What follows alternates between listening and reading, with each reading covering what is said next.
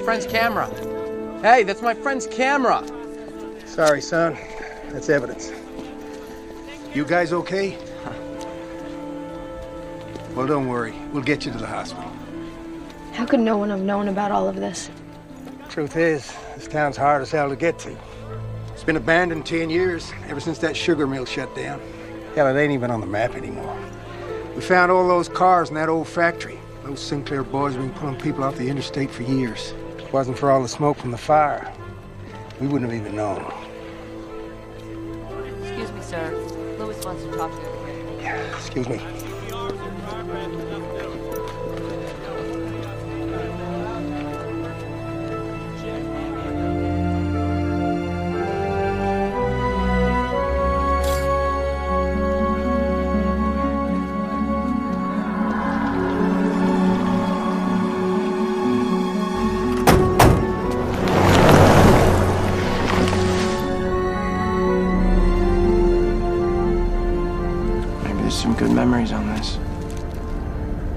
Took it? It just felt wrong leaving it behind. You know, You okay? we're okay. Sheriff, Yeah, Dave. ran the Sinclair family through CDIC. Trudy and the doctor didn't have two sons.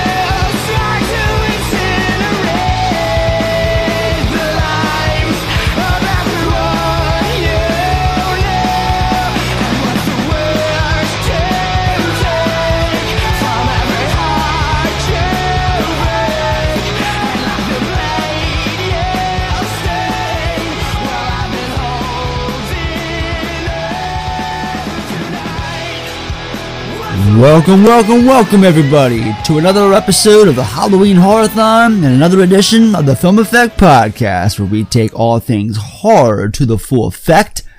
As with every episode, this is Ed, and I'm once again joined by my homie and freaking guest, Corey. What's up, film effectors? And if you happen to be a fellow cinephile like us, or just a casual fan of movies in general, then you're listening to the right show, because we do deep dives and touch lives each and every week focusing on a particular film each episode in an effort to give it that full film effect treatment.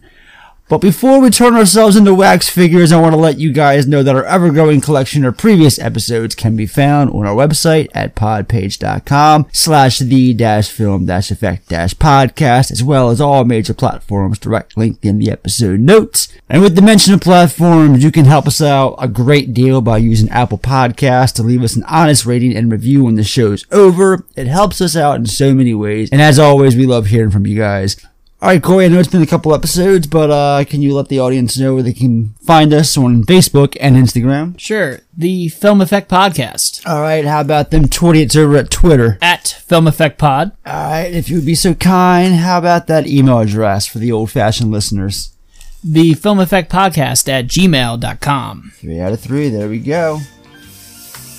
Ah, nice. the weather's turning.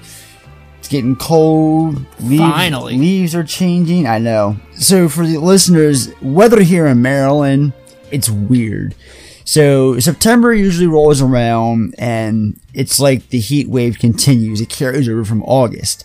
And then you'll get like a random day towards the end of the month where maybe two days in a row you'll get like a tease of the fall. And it makes you think okay okay we're getting there we're getting there. And then the first week of october hits and we're back up in the 80s and it's like it's the most bipolar weather ever here in maryland. I mean don't even get me started on winter weather but just that transition from summer to fall here it's like it, it's it's a tease. It really is. And and now think after a couple weeks of consistent 50s, 60s, I think we can finally say it's in full transit mode now. I think uh, tomorrow when I go camping, I'm going to be just like last year, going up Route 70, checking out the the, the full the foliage because I'm pretty sure uh, a lot of leaves are changing, especially the further out west you go. So yeah, Yeah, I've been enjoying the cooler weather the past few days. I mean, it's uh, my favorite time of year as far as weather. same here. I love the fall. Yeah, and I just like you know, obviously I like warmer weather, but you know, when it's in its 80s and we're in the middle of uh, October, I'm just like, when is this gonna end? Because literally, I don't think any of the leaves have changed in my yard yet, and that's pretty crazy considering we're two weeks into October and nothing's happened so far because it's been so warm. Right, right, of course. Um, didn't you mention last week or so you were out on the boat with Wiggy? I don't know. I don't know. I don't know how boaters keep how long they keep their boats out for and all. You know, I don't know how it works. So Yeah, you keep was- it out. You keep it out as long as you want, really. I mean, um, you know, they'll probably keep it out for a few more weeks. Shout out to my uh, mom, as uh, Ed said, aka Wiggy, and my uh, dad Ron. I know they're not listening, but you know, might as well. But yeah, they bought a boat about a year ago, uh, and it's named the Wiggy, um, after my mom. Uh, you know, long story on the name, but everybody calls her Wiggy. Yeah, Um, and it's just been fun. Uh, you know, they go out pretty much every weekend, and uh, you know, we join them here or there. Uh, and it's just a great time. Growing up, my grandfather John always had a boat, uh, and we would always go crabbing or go out on that. So it's just kind of reminiscent of that with a different generation. You know, taking my son out, and um, you know, my brother and his wife, and um, my niece come out. So it's just a good time. And yeah, like obviously we're not swimming right now like we were during summer, but it's still fun to just go uh, take a nice ride. Uh, we'll stop at like one of the dockside uh, restaurants that you can dock at, which is always fun. what do you guys usually go to stop and eat? Uh, usually, uh, Tiki Lee's is where we stop the most, but there's Okay. there's like several places you can stop at uh, that are good. That's the good part about uh, where we're at. Nice. So yeah, they'll they'll probably close up the boat pretty soon. But yeah, it's been really fun. Uh, you know, going out. Yeah, looks like it. Cool. All right, let's get to some shout outs. Shout out to his family. Shout out to Best Film Ever, your next favorite movie, The Effin' Nerds. It goes down in the PM, and Carlo. Just wanted to give it, you know, keep it keep it short this week, and uh, some of our favorites. That's all. So shout out to those guys uh, for just being fellow friends of the, of the podcast and uh, for putting out great material themselves. Please uh, check them all out if you're listening. If you never heard of them before, best film ever, your next favorite movie, the effing nerds. It goes down in the PM.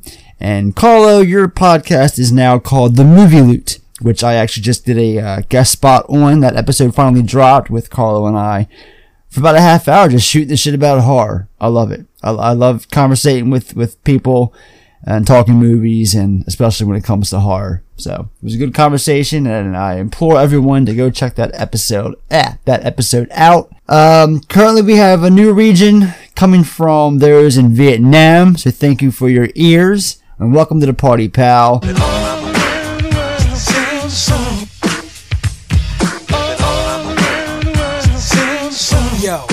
get the current events.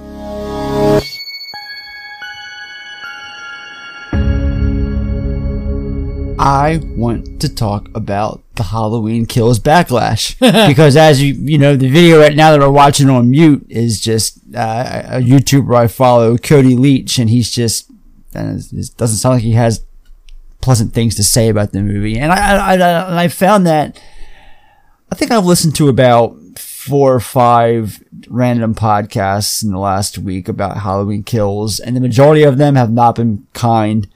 Halloweenies, I finally got around to their episode, and they just tore it apart. Yeah, there's been Um, quite a few uh, negative reviews I've seen or listened to. Yeah, Yeah. and I don't, I don't get it. I've watched the movie now. I've seen it three times in the theater. I watched it once on Peacock for the podcast, and I just don't understand the hate. Like, yes, I will agree. The script is terrible. The Yeah. script is really bad. You know, you can only hear "Evil Never" or "Evil Dies Tonight" so many goddamn times Yeah, agreed. um, there were things that just I didn't understand the point of bringing back characters to kill them off, knowing that we have a third film.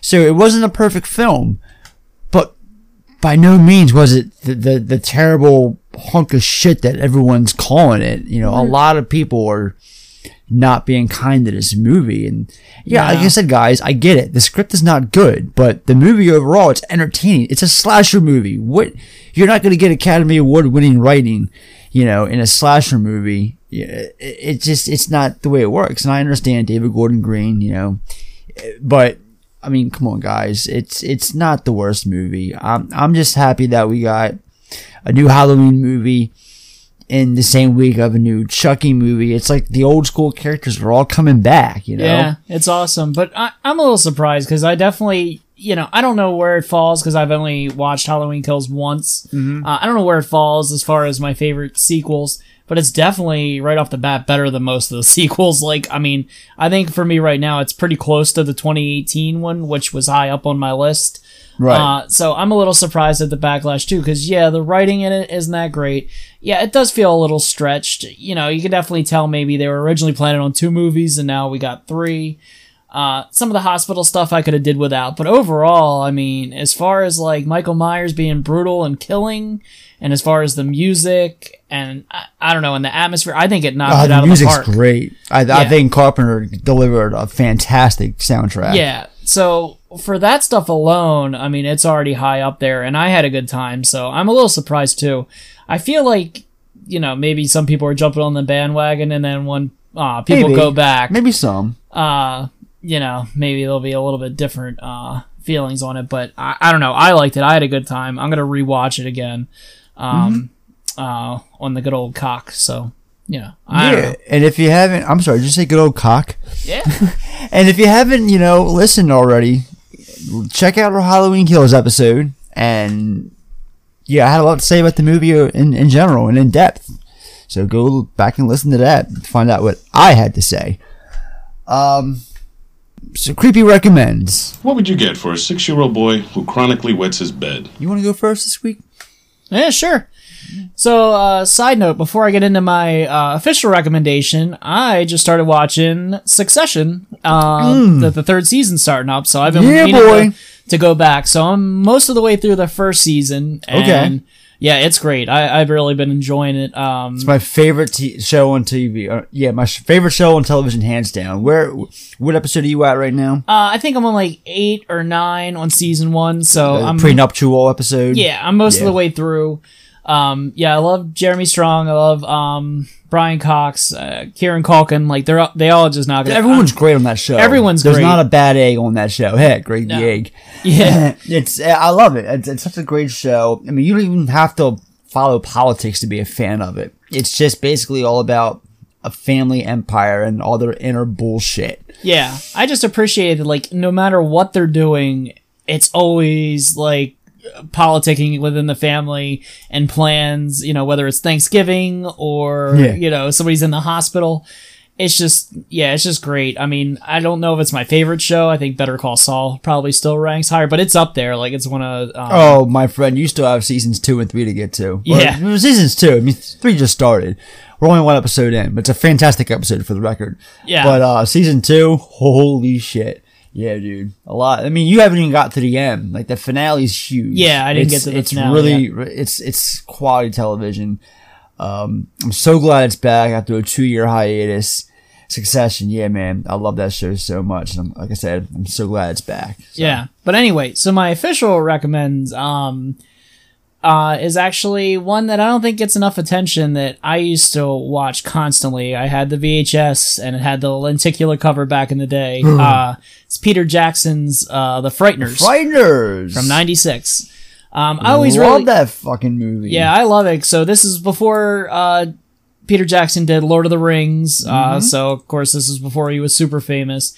And I just love this movie. It's good because, you know, you don't have to be a horror hound to enjoy it. Like it has horror elements, but it also, you know, has some comedy and some fantastical stuff.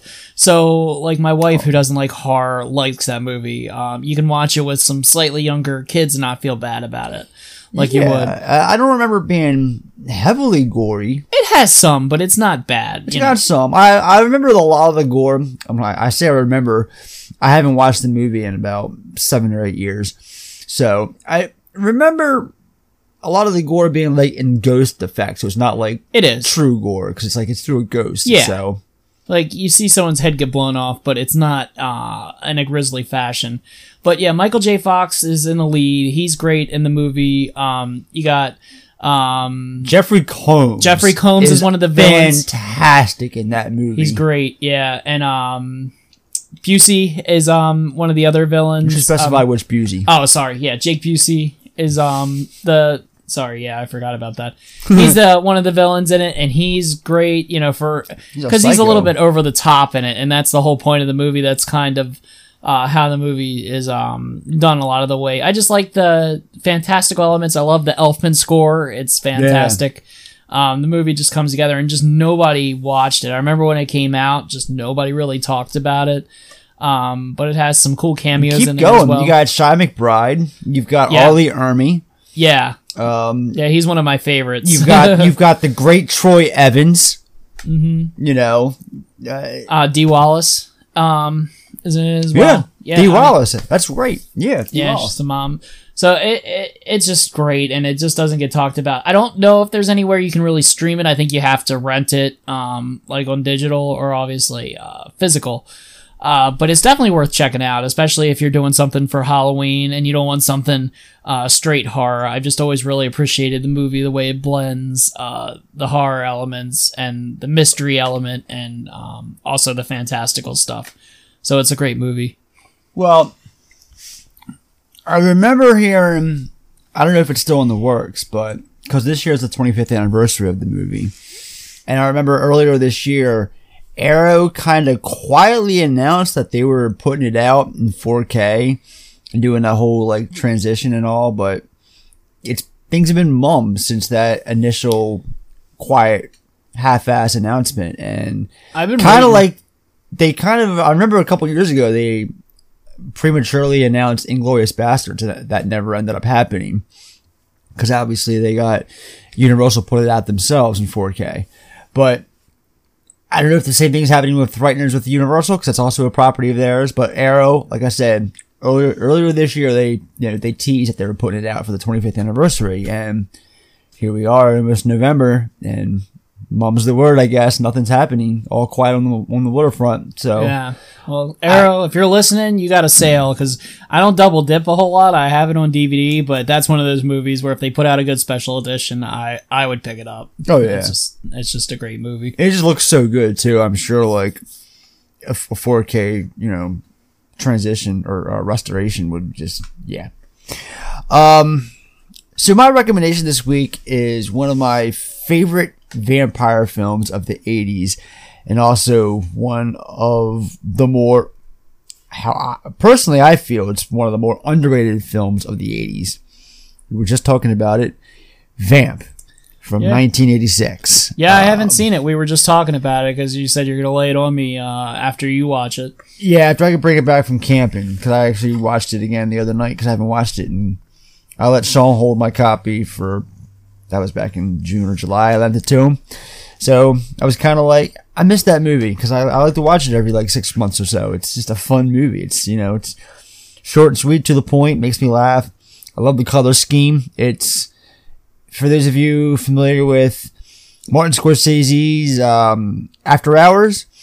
It's got this similar green and red lighting scheme going on outside. Well, actually, throughout the whole movie. Um, it's brilliant.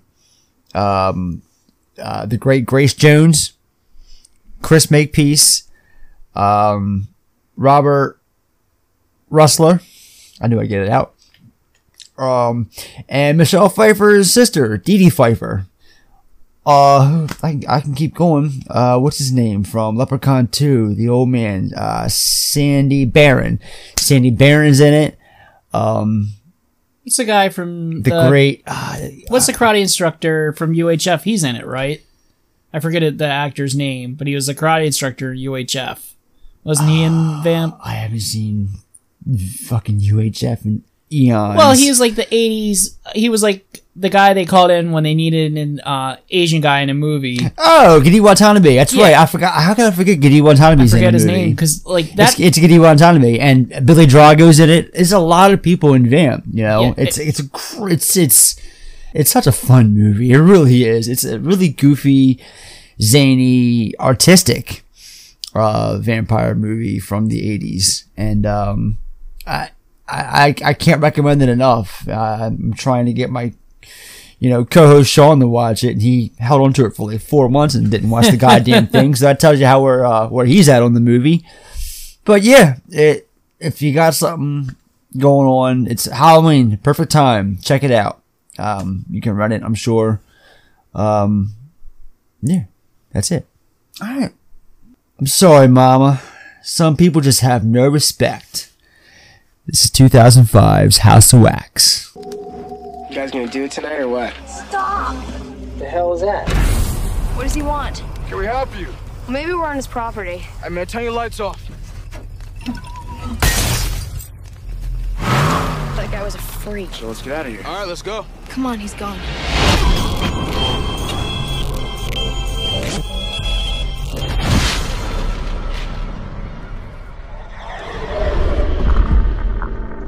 You see anybody? No, nobody.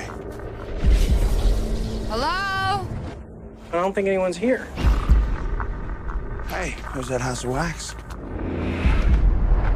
It is wax. Literally. This is weird.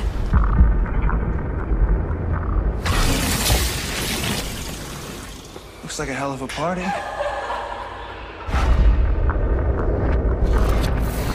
Look how detailed this is. Tell me this doesn't look real.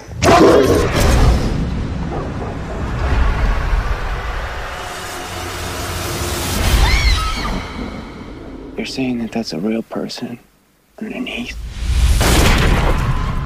They're all wax, everyone! Help! Please, somebody!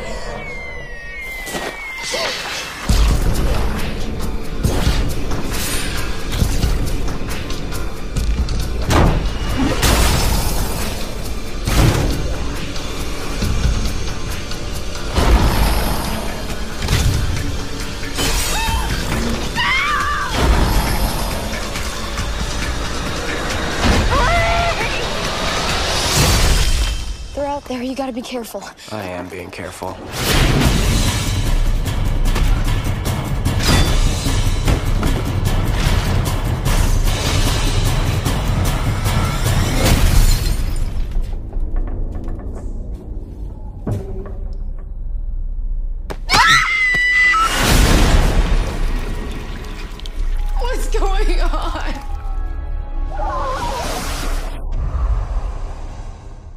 House of Wax, a group of teens are unwittingly stranded near a strange wax museum and soon must fight to survive and keep from becoming the next exhibit. Alright, let's jump into first time viewings. Uh, it's it's just that.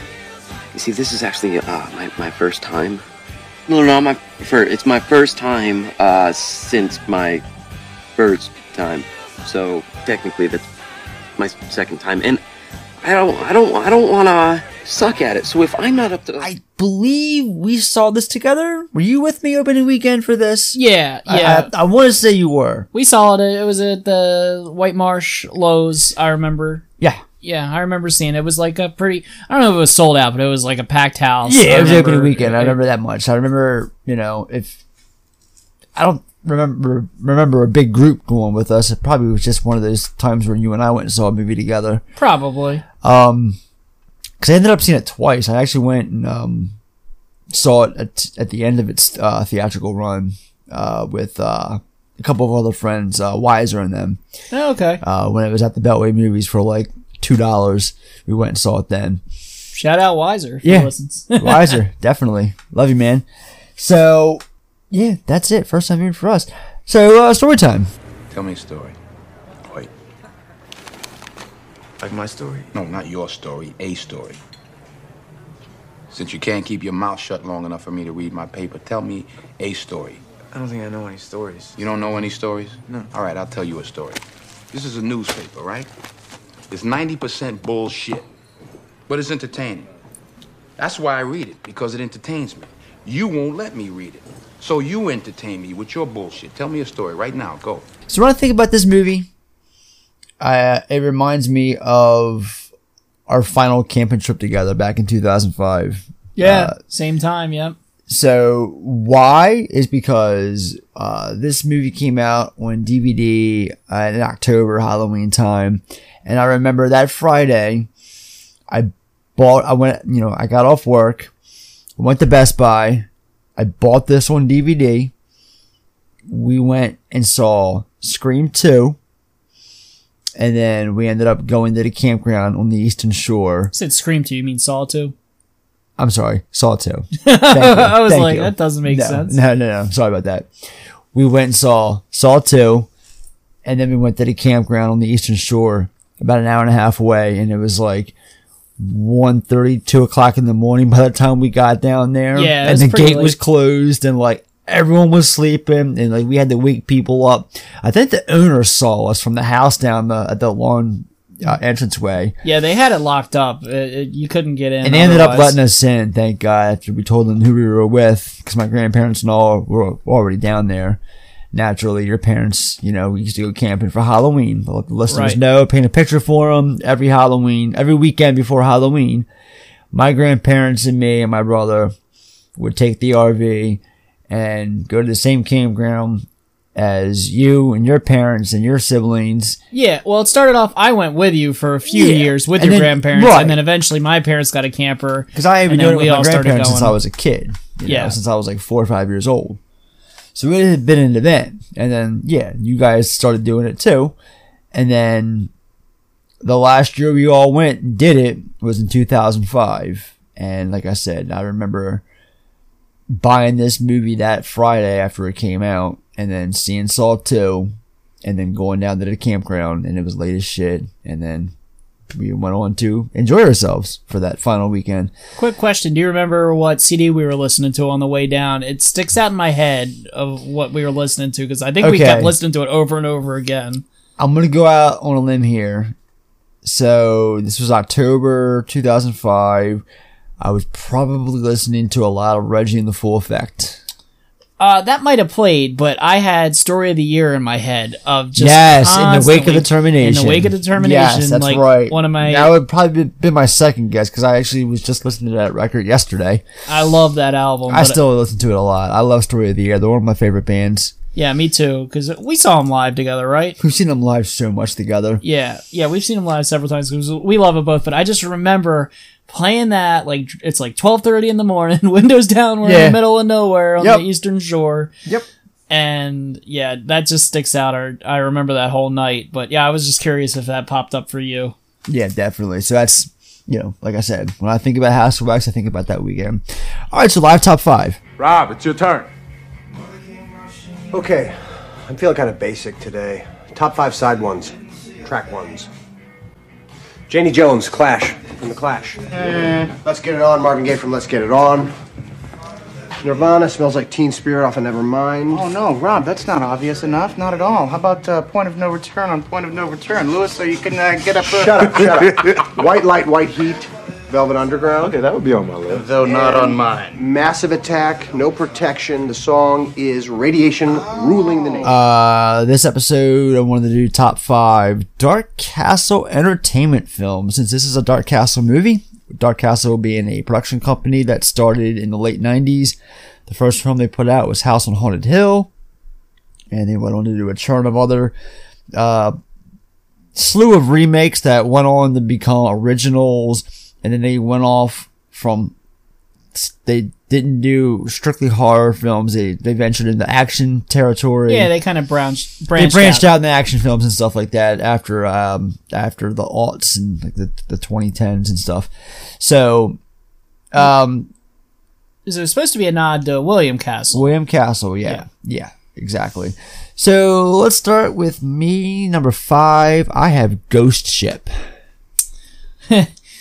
Very funny because uh, my number five is also Ghost Ship. Uh, not one of my favorites, but Not mine either, but I do want to defend that badass opening five ten minutes. The opening scene is what sticks out, and that's really and I think the remember. gore overall, if I remember correctly, Karl Urban gets a nasty death with like the gears. He gets caught up in the gears underwater, and they like suck him in and like rip him to shreds and shit.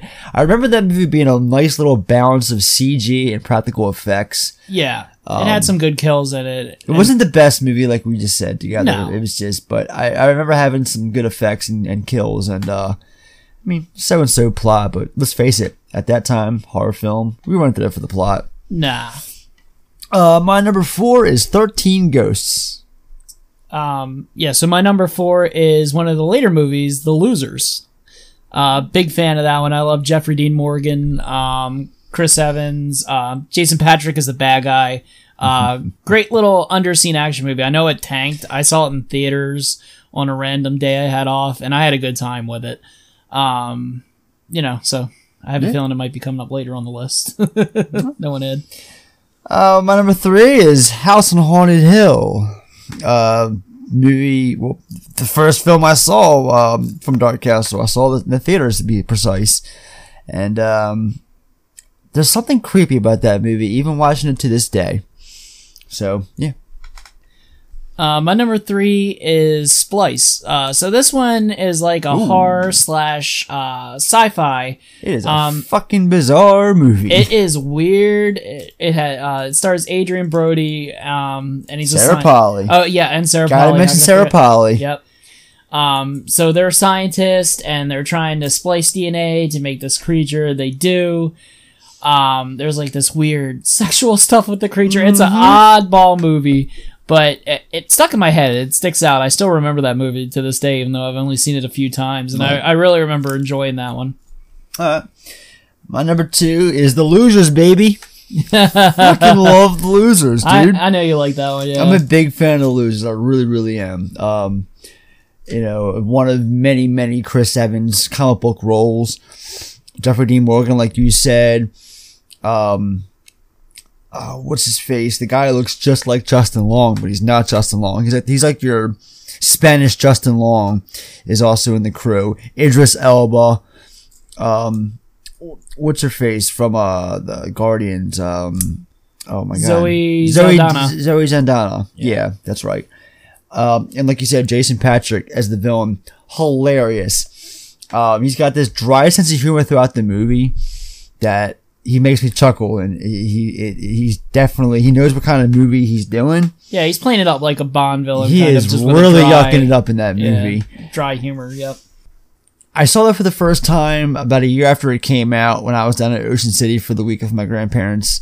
And it was on HBO and it was on like every fucking day. and it rained a lot that week. And so we were actually inside the condo a lot. And say, naturally, not losers. yeah, no sunburn. It was just the rain. And yeah, I remember like really enjoying the movie um, a, a lot. Um, uh, oh, and uh, Holt McCallany is uh, his henchman. Yeah, yeah, his, uh, I fucking heavy- love Paul- Holt McCallany. That Yeah. guy is really underrated in my opinion. Ever since I first saw him in Creepshow two. So my number one. Oh, you're number Hold on. two. You're My number, number two. two. You're number two. So my number two is Thirteen Ghost. Um, I always liked that movie just because it's unique. You know, it's a takeoff of the William Castle Mm-hmm. uh, movie. They incorporated the old gimmick of wearing the glasses and you see the ghost. Um, you know, because anybody who doesn't know William Castle, he always had gimmicks with his movies. Yep. So the original Thirteen Ghost, you had to wear the glasses to see the ghost in the theater, and you know they incorporated it very well into the movie. I loved the, a lot of the ghost design in that movie. It's just very unique. I like Tony Shalhoub. I like Matthew Lillard. Uh, you know, so just a solid flick. I've been meaning to, you know, I've been toying with picking up the Scream Factory version that just came out recently. It's good. yeah, I already own it on DVD, but I've been Hmm, toying with it. All right, so that leaves us with our number one picks, and for me, it is this film, House of Wax, for reasons that well, you're about to find out. so uh, Go on. Your number one is what? Gothika. Yeah, Gothika. Love me some uh, Robert Downey Jr. No, uh, my number one is House on Haunted Hill. Um, I've always had a soft spot for that movie. Um, you know, while I acknowledge it has uh, issues, but uh, I don't know why. I've just always, uh, when I first saw it, it really scared me. Um, you know, again, uh, Jeffrey Combs is in that as Mm-hmm. the uh, evil doctor. Geoffrey Rush is in that, just hamming it up. Um, funky old house, ain't it? You know, Yeah. I just I just love that. Um, Chris Kattan. Chris Kattan, yeah, I want my money now. You give it. I want. I want it. I want. You give now. Yeah, so just the fact that I can quote uh, that movie, there's not, you know, a ton of movies that horror movies that I Forgot saw about that 20 quote. years ago. Funky old house, ain't it? Yeah. So uh, it was just a memorable movie to me. I think it's well done and a good way to come out of the gate for uh, you know Dark Castle. Oh, It was a great absolutely. movie. Couldn't agree more. All right. So let's dive into the film of the hour here, shall we? Talk a little bit about a little bit about House Wax.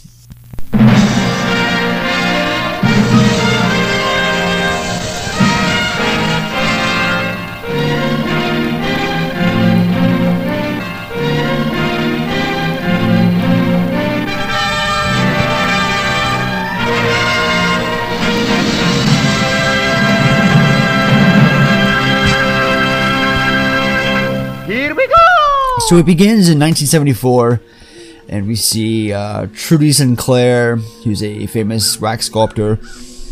She's like sitting. You see these shots in the kitchen, and she's like making a sculpture with this this face mold, and she's smoking a cigarette with the boiling um, pot of um, wax. And her son's sitting there at the table eating his Cheerios like a good little boy. And then all of a sudden we hear the father and their other son. And their son's like a monster, the exact opposite, like going ape shit, kicking and screaming and shit. And he brings him in and says something along the lines of like, he's really out of control today, mama. And they ended up like tape, they strap him into his high chair and then they duct tape him with his legs and his arms over the straps. Um, and then the little boy is kicking and he ends up knocking over the mother's mold onto the floor and it breaks.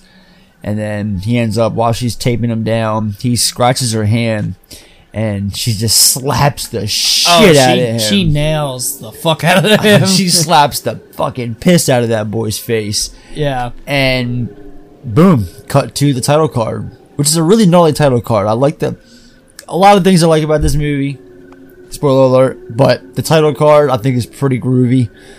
Um, it's it resembles the the the, the house that we're gonna see later on in the movie, and it's got that cool. It's got you see the wax kind of flowing over the mold or flowing over the the, the card sequence. So Yeah, and real quick before we move on, Yeah, during the whole sequence, you don't see the kids' uh, You see no one's faces. You see Yeah. none of their faces. It's all like a weird. What do you want to call that? Second person. I don't know. It's it's just not typical. It's, an odd- different. yeah, it's an odd angle. It's very uh, odd. but it comes into play. Yeah. Uh, you know, you just Uh, know exactly, that there's two it- sons. One's a monster. One isn't. Yeah, I mean, clearly these two boys are twins of, of some sense or some caliber. So um, keep that in mind, I guess. So we cut to several years later. Present day. Um, well, it's a lot more than several years. It's Thirty years later. yeah, we're- so we're now in present day. Uh, we got six teenagers together on a highway. Uh, they're at a highway uh, diner that night. Um, we got Carly, who's like a fashion sort of intern for InStyle magazine, who wants to get a job at New York, and she you see her outside the diner talking to uh, her friend Paige, who's played by the great Paris Hilton. Yeah, she was actually the first one cast in this movie. This was a Paris Hilton uh, vehicle. If you didn't know that, I vaguely remember hearing about that. Yes, you're not wrong at all. they pretty much cast everybody else around her who would interact well with her. But this movie was made uh, selling that Paris Hilton was going to be in it. I mean, look at the marketing. See Paris die. Yeah, they actually sold shirts. I remember. See Paris die with the date. And I've said this before on the show. I don't remember this marketing for the movie. I mean, I know it happened, but I don't remember back in like 2005 when this movie came out. I do not remember any of the marketing being centered around Paris Hilton's death. Oh yeah, Because I would have been part. spoiled. I, I remember going to this movie not knowing if or how she died. So, I mean, I figured she was gonna die, but I didn't know Oh no, I 100 percent if she did, and I didn't know how. So, I was waiting. Um. So yeah, her boyfriend Wade uh comes out, and uh, Wade is uh, the great Jared Padalecki, Supernatural. Supernatural, Friday the Thirteenth. Um, Yeah, but clarify that. Uh, what was what year did it come out? Gilmore 2009? Girls, huh? The Friday Thirteenth. What year was it? Oh yeah, 2009. 2009. The newer, one. The, the remake. I should have specified the remake. Um, Flight of the Phoenix, Cry Wolf. Yeah. so a lot of stuff that he's been in over the years. So yeah, he's the boyfriend Wade, who's not really happy about her moving to New York or wanting to move to New York. Uh, and then we see Carly's brother, who we find out right away, for the most part, uh, they're twins. Uh, Nick, who's pretty much a narcissistic motherfucker, played by Chad Michael, Chad, yeah, Chad Michael Murray. yeah. Chad. Michael Murray. I get it right. Yeah, One Tree Hill was like his big thing at the time. One Tree Hill wasn't he on the OC? He might have been. He was in a bunch of those teeny bopper type shows that you know I never watched. No, he was on Gilmore Girls. There we go. Dawson's Creek. I'm looking at his stuff right now. He was on. I remember him in Freaky Friday. That was Yeah. the first time I saw him. Was in, was in the movie Freaky Friday. Um, because he was like obsessed with Jamie Lee Curtis, thinking that it was um Lindsay Lohan or no. He was obsessed with Lindsay Lohan, but it was yeah, whatever. I don't know. I, I haven't seen that movie in like 15 years. It's too freaky. Yeah, a little freaky. Um, and so yeah, he come there. He's right off the bat like this tough guy, like you know, bad boy. He comes out and he's like kicking the bums, you know, change cup over, telling him to get a job. And Yeah, he's a prick in the beginning. yeah, and he's he's the beginning, the whole fucking movie. Eh, and he gets better. His uh, like partner in crime slash best friend slash person who he picks on all the time. Um, Blake, no, not Blake. That's Dal- Dalton. Dalton, Is- Dalton, aka, aka Denny, Denny. fucking Meet the Parents. Meet the parents, yes. Fucking Jon Abrahams. Um, and he's got a camcorder. He's obsessed with this camcorder. He's filming everything in this fucking movie. Uh, so they all they're all going to this fucking college football game, like two states over or something like that. yeah, you missed Paris Hilton's boyfriend. He's Blake. Yeah, Blake. He's in his SUV, obsessed with like directions, and, and he just bought it. So he's like, she makes a comment how he cares more about his car than her. Um, she tries to go to talk to him. Oh wait, backtrack. Before he, she goes to talk to him, Par- uh, Paige and um, Carly are pretty much are, are, are having a conversation about uh, Paige possibly being pregnant. That gets brought up. So we go see Paige. We see Paige go to see talk to her boyfriend Blake, and he's just like jamming, listening to the song, singing to it, completely ignoring everything she has to say to him. And it takes like her leaving saying, "Never mind." He like grabs her and he's like. Oh, babe, it's not like that. Like, but it is. You just d- displayed that. It clearly is like that, homie. Helicopter Friday, Wednesday got locked up. Calling the associates up. I need a new velour Monday. They Blake. got me in the jail that I cop. What up, Paige? More expensive sea glasses, jean jacket. Peep the unique fashion. Street ammo, let the heat handle. Smooth, one of the illest fleets. Ice water vocab.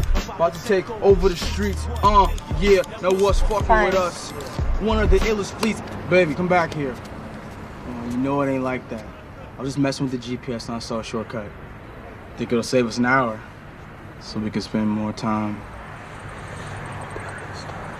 Okay. And he was trying to say he found a back road, or he was trying to get you know shorten time to, to you know, get there faster. Because let's talk about this group. Excuse me. Let's talk about this group's brilliant plan here. So they're going states away to this college football game. The big game. The big game they call it. They don't even have tickets. Nope, no tickets. Gonna buy it. There'll be a shitload of scalpers. Yeah, right. No, no, I don't think that's how it works, homie. Um, especially the next day. We're getting ahead of ourselves, but we'll, we'll get back to where we are right now. They wake up and it's like two thirty in the afternoon. He says he makes the comment that it's like two thirty or something like that. He's like, "Yo, get up! If we hurry up, we'll go make we can make it to the second half." I'm like, "No!" At certain at some point they start letting people in. You know. Yeah, to be fair, I could see us doing some dumb shit for a movie, not a fucking uh, football game, but a movie. I could see us doing something stupid like that. So, to be fair to them, they're uh, 20 year olds, but yeah, it is kind of dumb to have like no plan. And they're just camping on random land. Uh, we'll get into that, but yeah, it, there's just no plan. They're just going, taking a shortcut, and hopefully getting tickets later. Yeah, so they're going. So Wade's got his car. I don't know car. It's, it's a nice car. He's got this like old school like muscle car almost. yeah, I think it's like a Charger or Challenger or something. I something along wrong. lines, right? Blake's got this like Escalade esque SUV he just bought. Yeah. So it's Paige and Blake, and then everybody else in Wade's car, and they're driving down this road, this dirt road, and they're all tired. They want to pull over to, to to to camp out so they can get some sleep and wake up early so they can go to the game and be like rested. And while they pull over, they're driving beside the SUV to let to alert them if they want to pull over to go camp to, to stop and camp for the night, pitch up a tent. Looks like Paris Hilton's giving him head. Yeah, some good old roadhead. You know. And I'm sitting, and then her head pops up, and she says that she lost her lip balm. And I'm thinking, okay, so this is 2005. Her sex tape is like not even two years old at this point. I think it Oh, came yeah. out in 2003, 2004, if I'm not mistaken. It was like still a big thing when this came out, and they definitely play into They that do. as we'll get into it. And there's Yeah. certain there's so many different ways. There's three I can think of off the top of my head. We've already displayed two of them. The first as um um Dal- Dalton what's his name? Dalton. Dalton. The one with the camera. Yeah, Dalton's obsession with the camcorder. That's that's one number one, camcorder. Yeah. Um this scene right here where the illusion is she's giving him head because that was a big thing about the sex tape. Um and we'll get to the third one later on in the film. Yeah. Um, so they pull over and they pitch up their tents. Um, they just, they happen to have tents, so they they they pitch theirs up, and they they pop open beers and they're partying. We see a lot of this we see through the vision of Dalton's camcorder. He's trying to film everybody. You know, they're all like, "Stop, stop! I don't want to be recorded." Yeah. And then they like turn the tables on him. There's a little shot where they grab the camcorder and they, they put him in the tent. They dress him up and he comes out looking like Elton John, but more gay.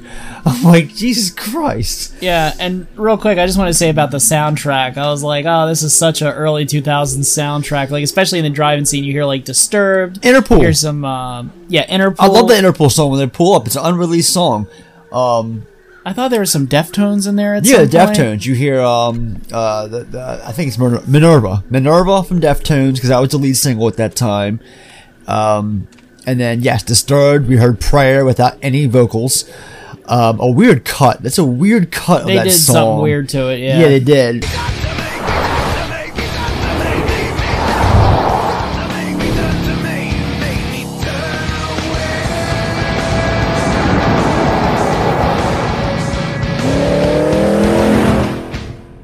And then the, the Interpol song, which, if I'm not mistaken, it's unreleased. I don't know. I I I know it's on Spotify because I I have it on one of my playlists. Um, because that's the song you hear as they pull onto their their, their the camp place, Right. or the field to get the camp for the night. Yeah, let's be real. It's a fucking field. It's a field, exactly.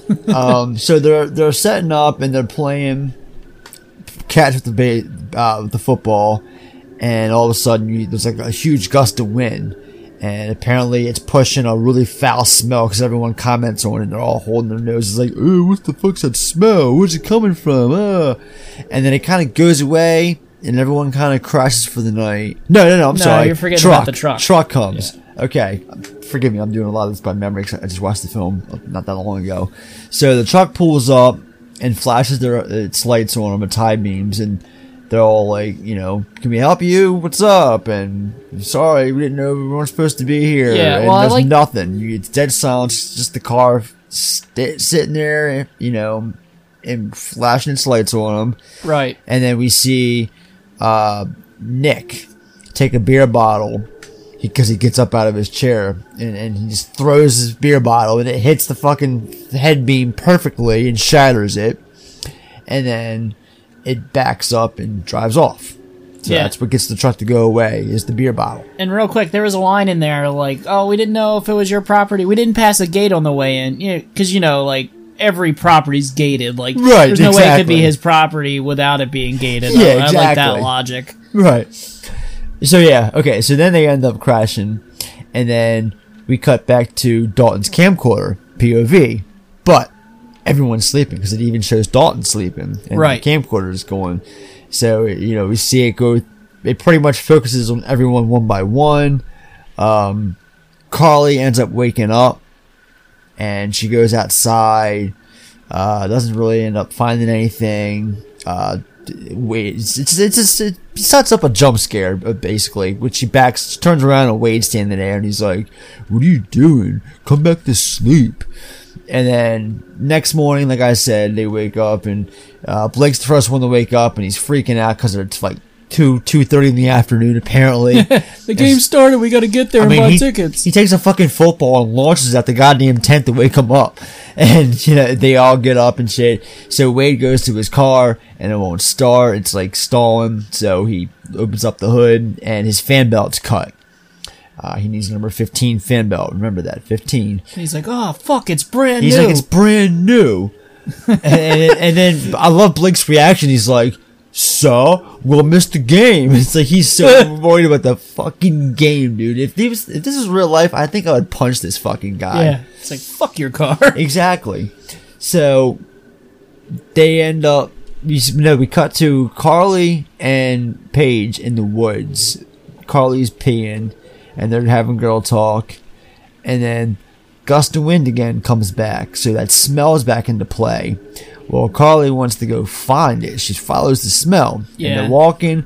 Then all of a sudden, we just see her fall. Like she's going down like the slide as she's going down the hill, sliding down. She ends up flipping onto her belly, going down that way. And she at the bottom of this fucking hundred foot fall that you know the way it's edited, it makes it look like she fell off of fucking Everest. She ends up at the bottom of this like what do you even call this? Like a deer, like a body pit for like Yeah, deer carcass and roadkill. it's and pretty shit. much like a roadkill pit for because we like see the deer. truck back in, they, but they don't know if it's the truck from the night before. And out comes Charles Manson, aka um, I can't remember his name. He's an Australian actor because the film was called the, the the movie was filmed in Australia. Yeah. But the guy who comes out, the guy who plays this character, he's Charles Manson in Once Yeah. Upon a Time in Hollywood. What is Damon Damon Herriman. it? Da- Okay, Damon Herriman. Yeah, he's a Um, 'cause he's, he's, a one hunter, and he's in Once Upon a Time in Hollywood. It's, it's the same character. I know him from uh, Justified, the Timmy Timothy Okay. Oliphant uh, show. He plays. Yeah, uh, I know him from this movie. So yeah, he comes out and like because they, they they see when Carly's trying to get out, she notices a hand, and he goes over because he, he backs up and he pulls out a, a deer carcass and throws it in the pit, and then he looks over at what they're looking at, and he goes and pulls it out, and it's it's a mannequin hand. Yeah, it's a mannequin hand, and also they figure out that it's not the truck from the night before, unless he just got um, His headlight his headlight fixed. replaced Right, because he has right. both headlights. So back and forth, more shit about the fan belt and this this this goddamn baseball or baseball football game, and in in in, the middle of the commotion, um, the, the the the the crazy driver guy offers to give Wade and Carl. He offers to give Wade a ride to the the, the town to get because he mentions the town nearby where his brother lives and he's got a guy. He runs. He he um has his gas station. He probably has a fan belt for him, and he says, "I'll give you a ride." Because he asked at first. We're really getting into the plot here. So Blake wants to go to the game, and he says, "Just come back. I'm gonna wait with my car. Just come back and make sure you bring me the number 15 fan belt." Which I understand. I would want to wait with my car too, especially a, like a sweet muscle car like that. yeah, that. yeah, I guess, I guess, I guess. But who knows how long they're gonna be long, how, how long they're gonna be gone for? But the homeboy offers to give him a ride in the town to get the fan belt. So Carly says, "I'll go too." So Carly and Wade go with crazy guy into town. Meanwhile, the others are going to the game Which- and. Doesn't it, they get nowhere? We see we cut to them in a, in a little bit, and they're in traffic, like not going anywhere. Nick's like, "Turn around! I'm not going to the game. Fuck the game." If only we could have saw this coming, this big game. yeah, I know, right? But real quick, before we go ahead, Yeah, sure. I just want to say, why did they cut the fan belt on the one car but leave the other car functional? I, I guess I don't fully understand that. like if the town's nearby and they wanted to trap them, why not just fuck up both cars? I mean, I guess maybe the logic is one car. That way they could take that one car into town. But at that point, they don't even know there's a town there. Oh, I'm So- sure. I don't know. I don't know why would you just dis- disable both cars so you have to walk to the town or they have to stay somewhere nearby or something like that. I mean, it's a valid question. I just, I don't know. I've never thought about it before. Um. So yeah, there we cut to Wade and Carly in the, the truck.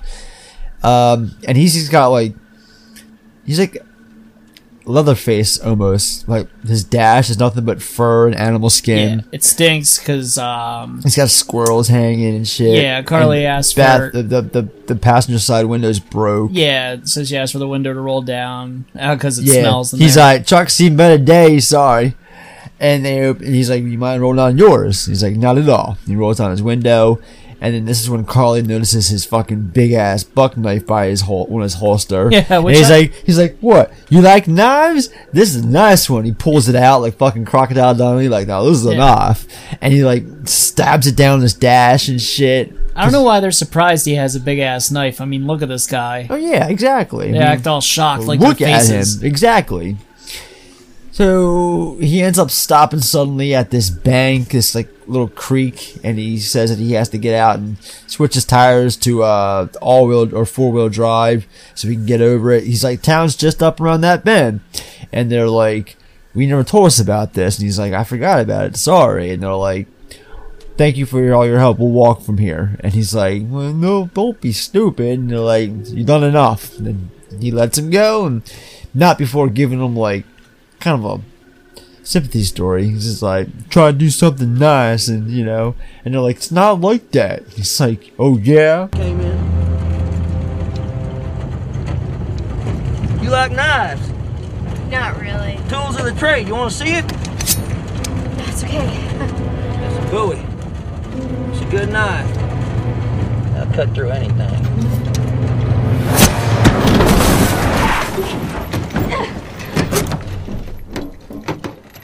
Hey, what's going on, man? You said there was a town up here. Well, yeah, there is. Just around that bend. I gotta flip my hubs into four wheel. You mind giving me a hand? Oh, when's the last time that you were here? Well, you don't believe me? I forgot this way in's washed out, that's all. We'll walk the rest of the way then. Thank you. You've done enough. Now, why would you want to do that? Look, we want to walk. Okay, just let us out now. Sure.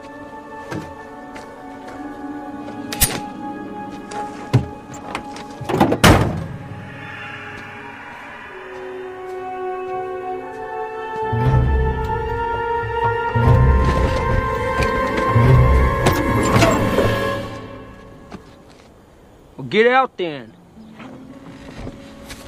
Try and do something nice for someone. Look, man, it's not like that, all right? We appreciate it. Yeah, I can tell. So anyway, they go up to the town, Carly and Wade, and uh, guy leaves because they make sure they stay. Make sure they, they make sure that he leaves first before they go any further. So he does. So they go into town. They proceed into the town, which, just like you said, it's up around that bend. They walk right into town because because Wade makes the comment. I feel I feel like an asshole. And it's an empty town, Corey. There's no one there. Yeah. And this is like, it's cool because I know this is like th- th- they built this whole town from the ground up. Yeah, because you know, this was shot. This was shot at a theme park, right? Like was it in like Movie World or something like that in Yeah, Australia? in Australia. Yes, this was filmed in Australia at that theme park, kind of like how they film stuff at Universal Studios in California. Um, that they have a set, I'm sure, and not like there's anything to this set. I mean, this town is not very big, but No. they, they, it's still cool how like they brought it up from the ground up because you know it's deserted. We see like there's a couple things that make us think that it's not what it we find out that it turns out being. Because we see the pet store and we see the dogs with the wagging tails. Yeah. We see the tail wagging, and then we see as they're passing the house, a woman open up her curtain and then Right. close it. And then they get to the church. Well, they get to the gas station first. No one there, so they they they notice the church and they go in there to see if there's anyone that can help them. And then they walk into what they think is a funeral because Yeah. we see Bo. We're we see him for the first time. He's kneeled over a, uh, a coffin or a casket. Yeah, and like the pastor's like got that look on his Look, face. like, Like, can I help you? You're right. And so they go outside. They excuse themselves and go outside, and that's when he comes out to have a cigarette. And he says he's looking for a fan belt. And he's like, "A fan belt? You real? You interrupt the funeral for a fucking fan belt?" Yeah, it's pretty funny. And he's like, "Let me go throw him in the hole. I'll be right back." Let me throw the casket in the hole. I Yeah. love that line. Yeah, let me go throw the casket in the hole because he, he likes a cigarette. He takes like two or three drags and just tosses it and says that comment, that line, like it's great. Let me just throw the casket in the hole or the coffin in the hole, and I'll be right back. And then like they come out, he comes outside like five seconds later after going inside. He comes right back out and he's like all apologetic, saying you know was someone that meant a lot to him and. Give him ten minutes or whatever, and he'll take him down to get the fan belt. Yeah, and let me just say, like, you know, at first it's played up like you, you know, you think there's actually people in there, but obviously down the road you realize Yeah, everybody's a wax and- sculpture, and it's a brilliant setup for him because who's gonna stick their head in and actually stay Right. for a funeral? So it's actually really smart of uh, Bo and uh, Vincent to set it up like that because it's a way where they think there's people around, but they're not. You know, any normal person's not gonna continue into a Right. church during a funeral. So I just love the setup, and I love how Bo just fucks with him. like, even though you know you find out he's, Yeah. it's all just an act. But yeah, I don't know. I just like that. It's just so mean spirited. Let me throw the casket in the fucking hole. Like I just, Yeah. I love that part. Um, so I think this is when we see we, we cut back to Blake and them, and this is when the traffic Yeah. shot, and they're like, you know, turn around. I'm not sitting in this traffic anymore, and he ends up turning around. Yeah, it's the stuck in traffic, and then uh, then the interrupt the funeral scene, and then I made talked it. about. Yeah, I made a note too, because like, um, Oh, here, okay, I know, okay.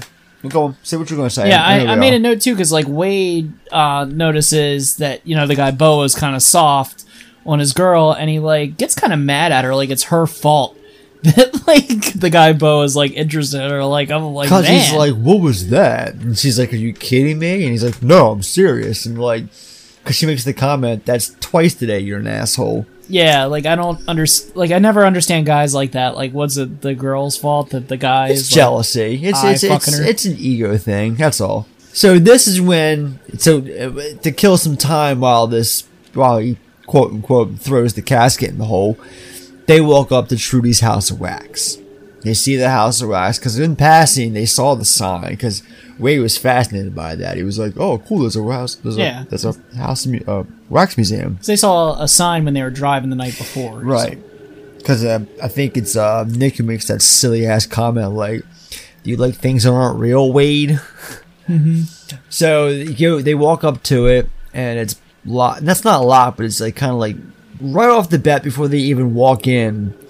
Wade is fascinated that the place is literally made of wax. He takes his key and like picks a part off, and he's like, "It's made of wax, literally."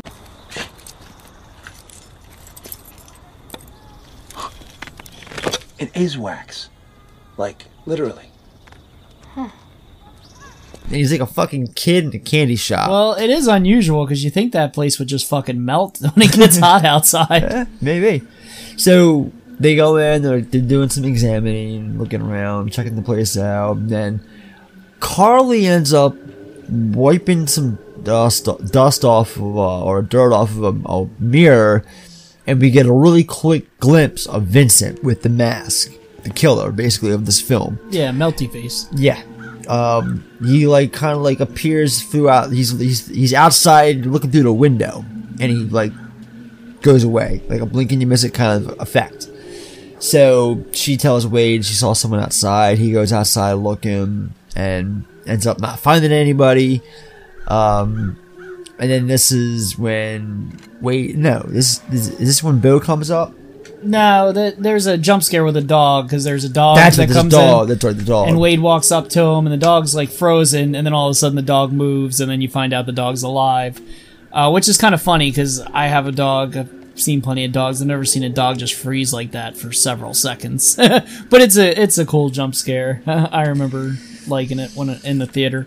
Yeah, so they go to the gas station, and at the back of the gas station, you know, we're reintroduced to uh, Bo, and he informs them that they don't have any 15 inch fan belts at the gas station. However, there are some at his house, so they walk up to Bo's house and offers Wade and Carly a ride back to their campsite. So Wade's got to go to the bathroom, and he goes inside with Bo, and right inside, he like goes straight to the bathroom. He comes out, and he wants to be Sherlock Holmes and do some investigating and he's stumbling around and he finds this weird medical room and meanwhile carly's waiting inside the truck outside and she's like anxious and everything and she notices all of a sudden one of the headlights on the truck is missing Yeah, she gets out and sees one of the headlights. Yes, Yeah. exactly. So inside, Wade, you know, he's um, looks around in the medical room, and suddenly the lights go off. Which I would be freaking out before the lights go off. There, you're at a guy who owns a gas station's house.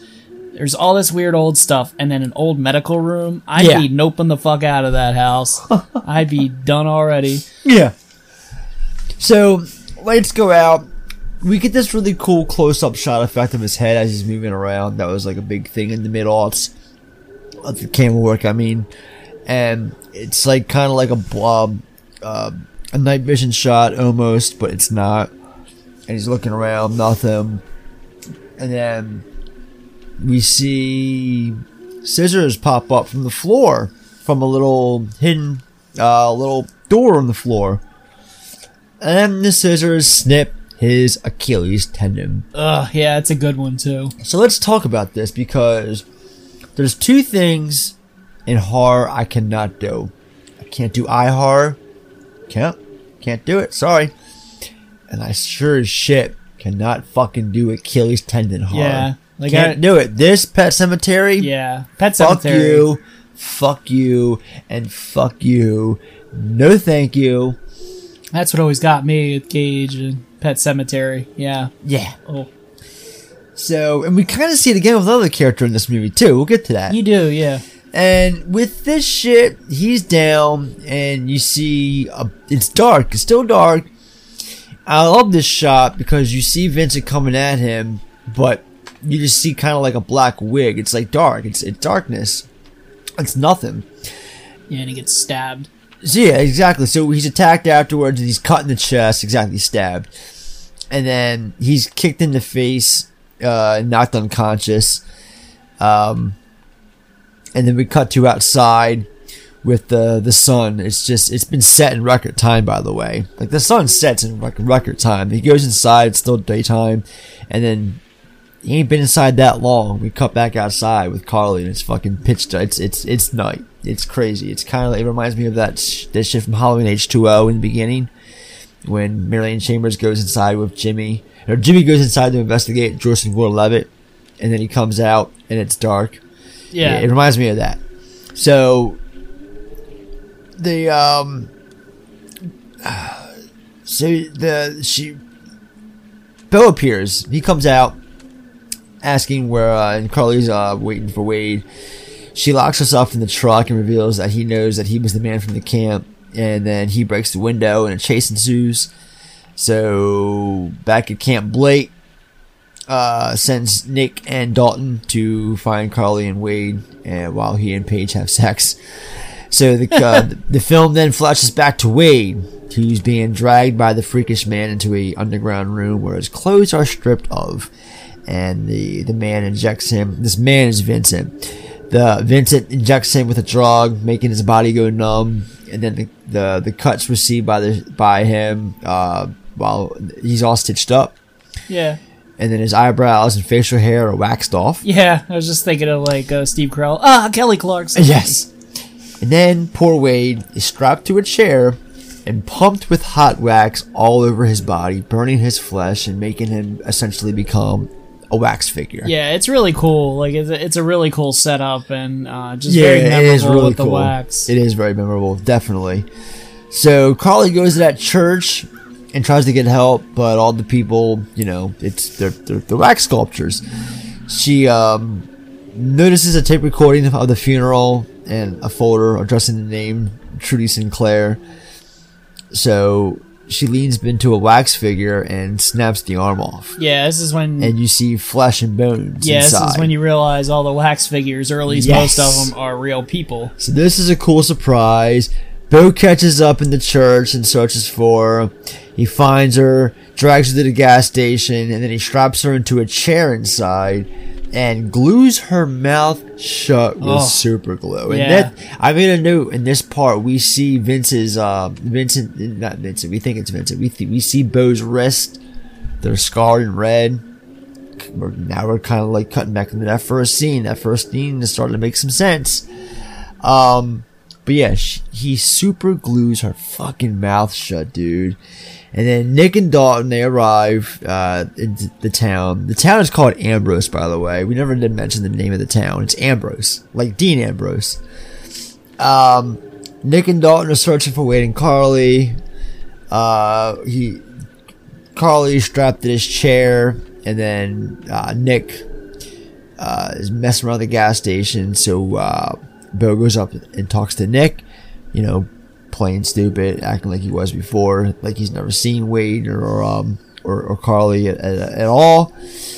She's trying to make sounds because there's this like sewage pipe or not pipe, but there's like this manhole cover almost. Yeah, it's like a sore grate. Yeah, thank you.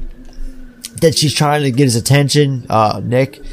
Um, she's trying to scream, but again, mouth is super glued shut. That's not going to work. So, ah, let's talk about this. So she takes her finger and pokes it up through the drain or, or the, the cover. Well, thinking that Nick's going to see it. Well, the wrong person sees it, and so Bo goes down, gives off the illusion that he's tying his shoe, but he takes fucking bolt cutters and snips that finger right off. Oh yeah, that looks like it hurts. that fingertip, that fingertip comes off. So, for those of you keeping score at home, our lead heroine, played by Elisha Cuthbert, has now had her mouth taped, uh, super glued shut, and her index finger, the tip of it at least, cut the fuck off. She has seen better days. So, doesn't work. She's trying to cry. Nick goes to walk away. He's still he's walking away, but his his his uh his he's Yeah, suspicious. He's suspicious. Thank you. And Carly rips open her mouth and is able to yell. Nick gets into a fight, gets into the, the gas station. Yeah, he kinda and, fucks and Bo locks up. locks Bo up. Yeah, he fucks Bo up and then he locks Bo out of the gas station and he goes down to, to find his sister to tend to her, make sure she's okay. Hey. I'm looking for my sister and her boyfriend. Uh, they were looking for a fan belt or something. I don't think I've seen him. I mean, this is the only gas station in town, right? That's right. Yeah, then they were definitely here. I just told you I didn't see him. Does somebody else work here? No, I own the station, and I would have seen him. Well, I was just here a few minutes ago and you didn't see me. You weren't even here. Sorry, can't help you.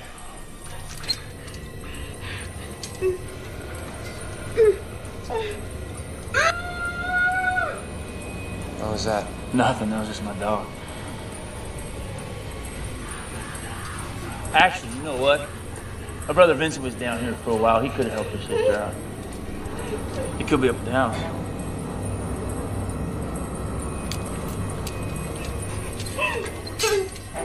No, my friend went that way earlier.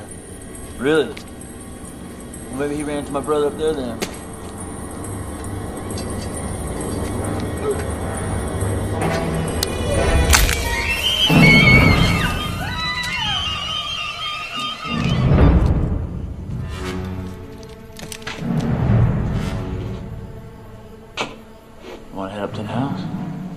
Yeah, whatever.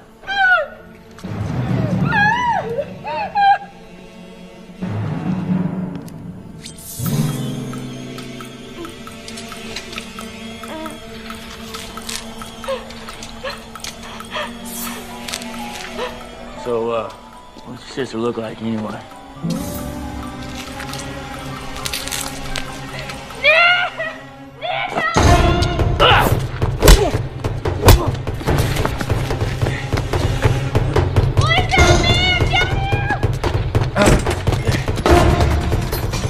So this scene here.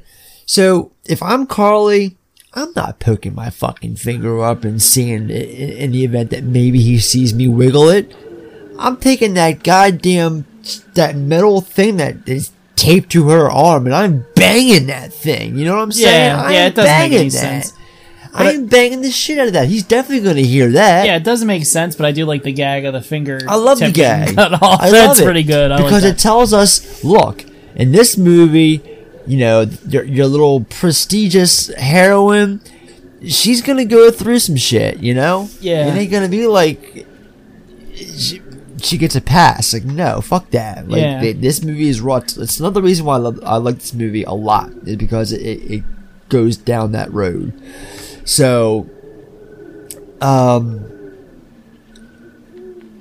Meanwhile, Dalton goes to the house, uh, the House of Wax Museum, and uh, doesn't take long for him to find Wade at the piano. And so he like, he's like, "Wade, where you been, man? We were looking for you." What's up, man? Why you just sitting here at a piano? and he pokes his cheek, and it kind of like it's like a, it's like putty, and he's like, "Oh, what's wrong?" And he does it again, and it come like part of it comes off his cheek. Yeah. and you can see the red, the flesh inside. You can tell it's flesh, and he's Yeah. like.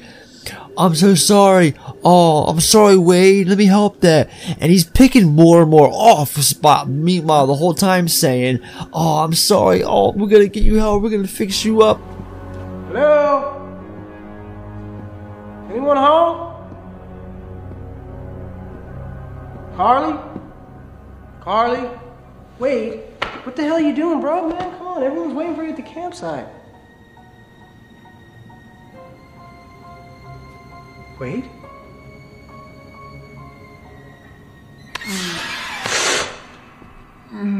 Holy shit, man. Hold tight, man. Hold tight. I'm gonna get you out of this. Oh! Oh, oh. Alright, I'm sorry, man. I'm sorry. My god. Alright, alright, alright. What happened to you, man?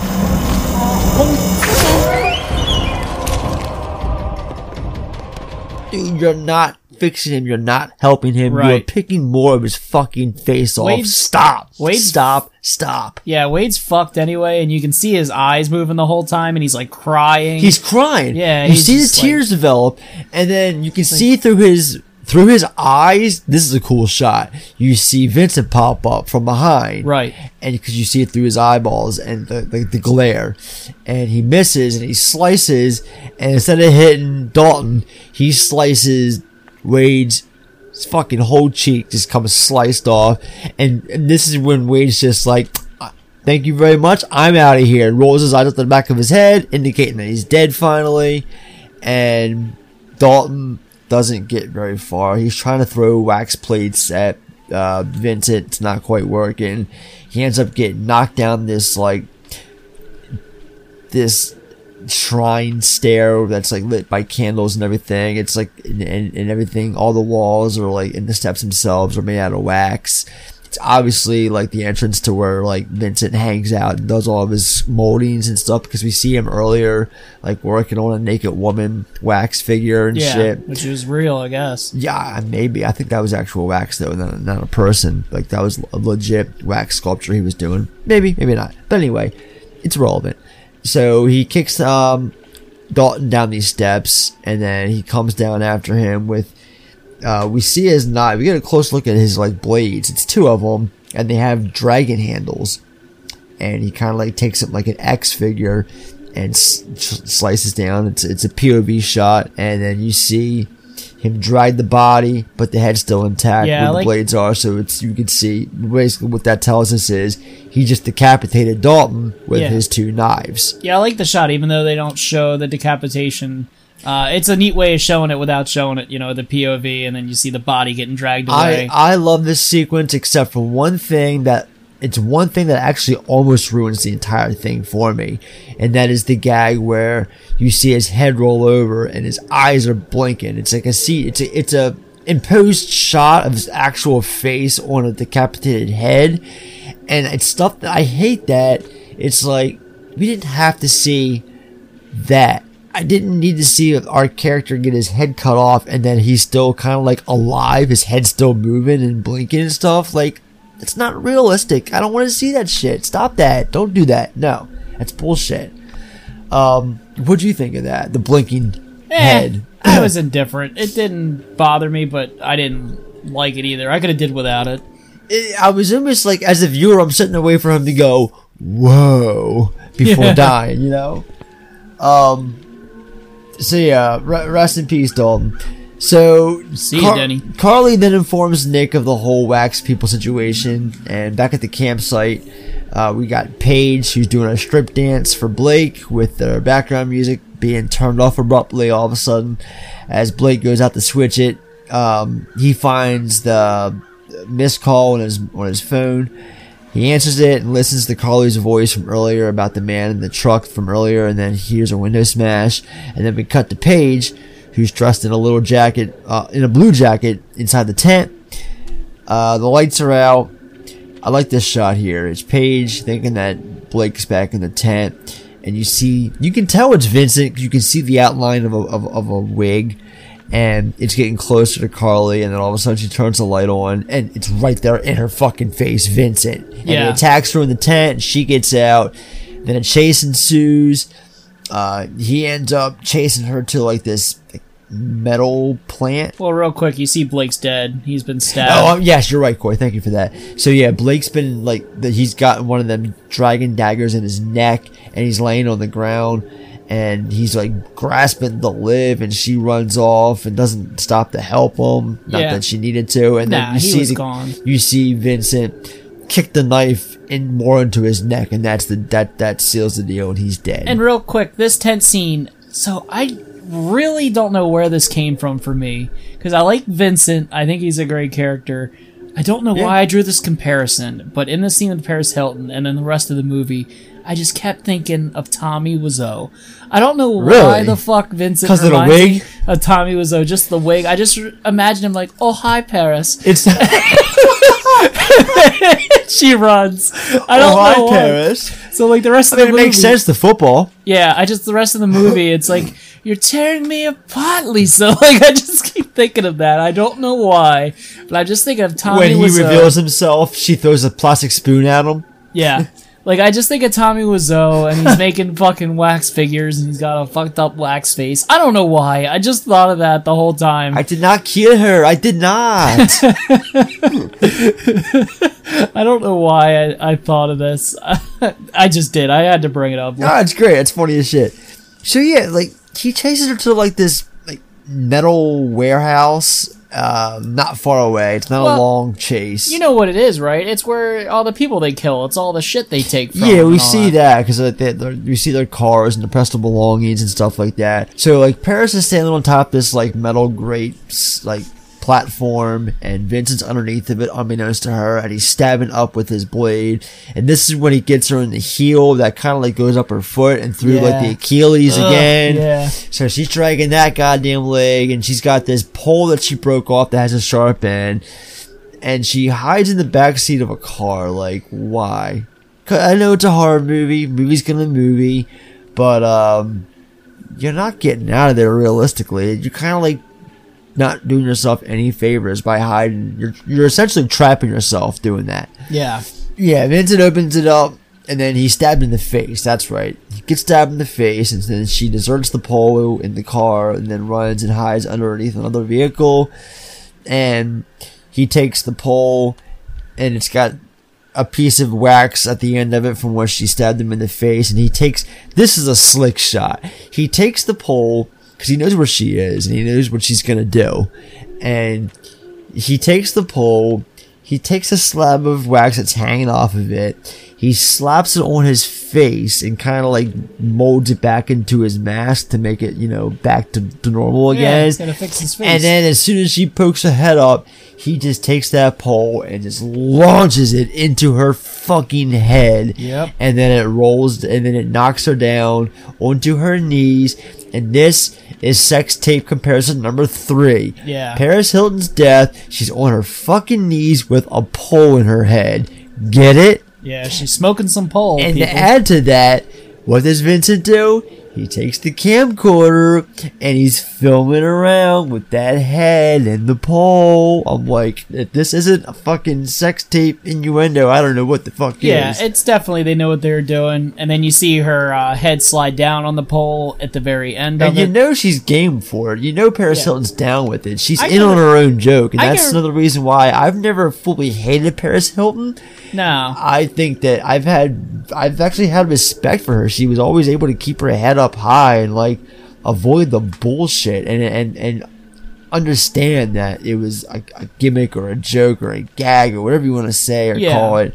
You know, I just I've never understood the true legitimate hate for Paris Hilton. I, I didn't. I I'll say I used to hate her like when they had uh, that show her and The Nicole surreal Richie. life. That's when everybody hated her though, me life. included. Surreal life was celebrity be celebrities. in the Oh, it house. was it was the the Simple simple life, life the simple life. Yeah. it was something like this with Um, an S. yeah, I hated that show. I I really did hate her until I saw this movie because you're right. Like she signed up for this. Like this movie was a vehicle for her.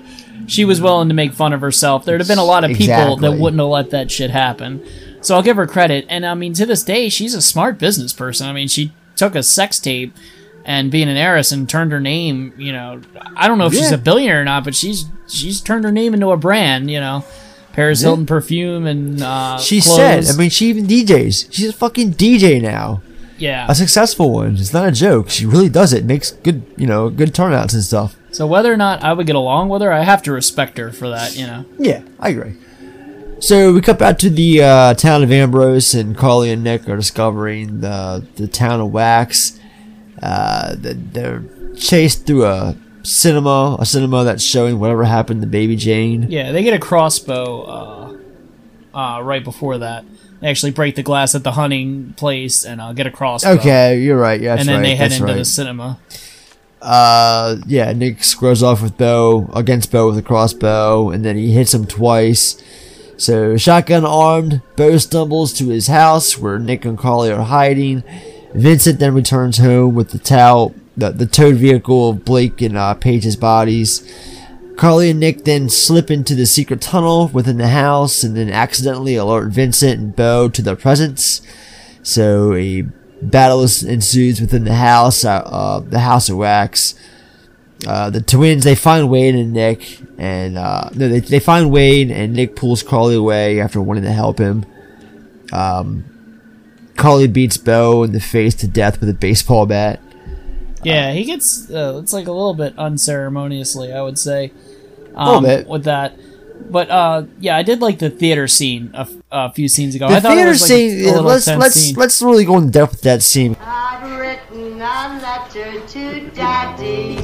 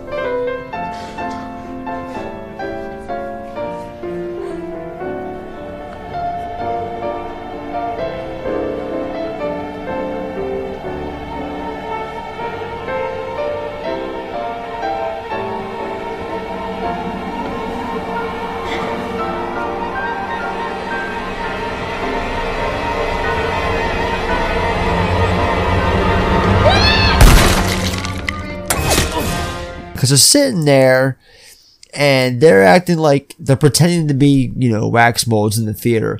Now, yeah, one hand clever, I guess, but on the other hand, this is this guy's town. You'd think that he knows every specific mold sitting in that theater. Yeah, I mean, I kind of took it as she was bait because you know Nick comes right out with the crossbow, so it's kind of like a trap almost. Like, Yeah. I think they were kind of You're right. expecting him to see her, and then he gets nailed with a crossbow. So I don't know. I thought it was a neat little scene, but yeah, Bo kind of, I don't know. I I just felt like he kind of got off like. You know, a little bit unceremoniously, but I mean, obviously Vincent, I guess, is built up as the you know, main villain now. Yeah, it is. Um, so he's pissed about Bo's death and chases Carly upstairs. Uh, Nick makes his way up there and holds Vince's knife uh, on him. That allow, and then he allows Carly to stab him in the in the back. Vincent then falls through the floor and lands on top of his dead brother. This is cool. So Yeah, the wax stuff men- is really cool. so we should mention that the place is now in, in, in flames. That that, that during this all this fighting and shit like that between the brothers and the the, the siblings and the siblings, essentially, um, the the house catches on fire. So it's burning down. The the, the all since it's all made of wax, of course. She's going upstairs, and it's kind of like that effect in Nightmare on Elm Street where Nancy's going, trying to get up the steps, and then she's going, her feet, feet keep going through like all that shit. And that's happening here with Carly essentially, while she's trying to outrun uh, Vincent. And then yeah, when Vincent goes gets stabbed and falls through the floor, he goes down into his bro- onto his brother, and kind of like because we should mention that they're twins, but they were conjuncted. Yeah, they're Siamese twins. They were Siamese twins at one point. That's Yeah. why one's wearing that that that facial mask. Yeah, they were conjoined. They were conjoined at the Conjoined. face. They were conjoined. And then when he falls down on top of his brother, it's kind of like it, it's it's they're reattached almost because Yeah. he lands right where they were together when they were attached. He lands on the, in the same spot.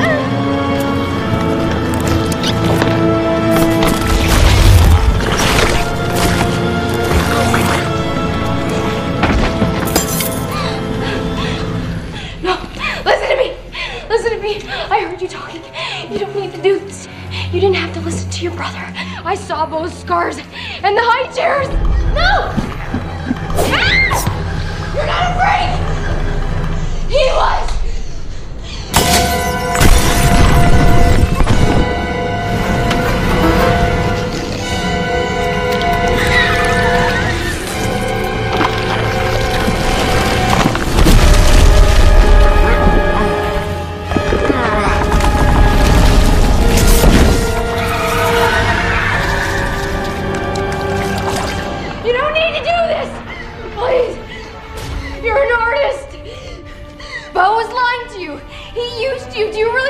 Mother would have wanted you to do this? Please don't kill me! I'm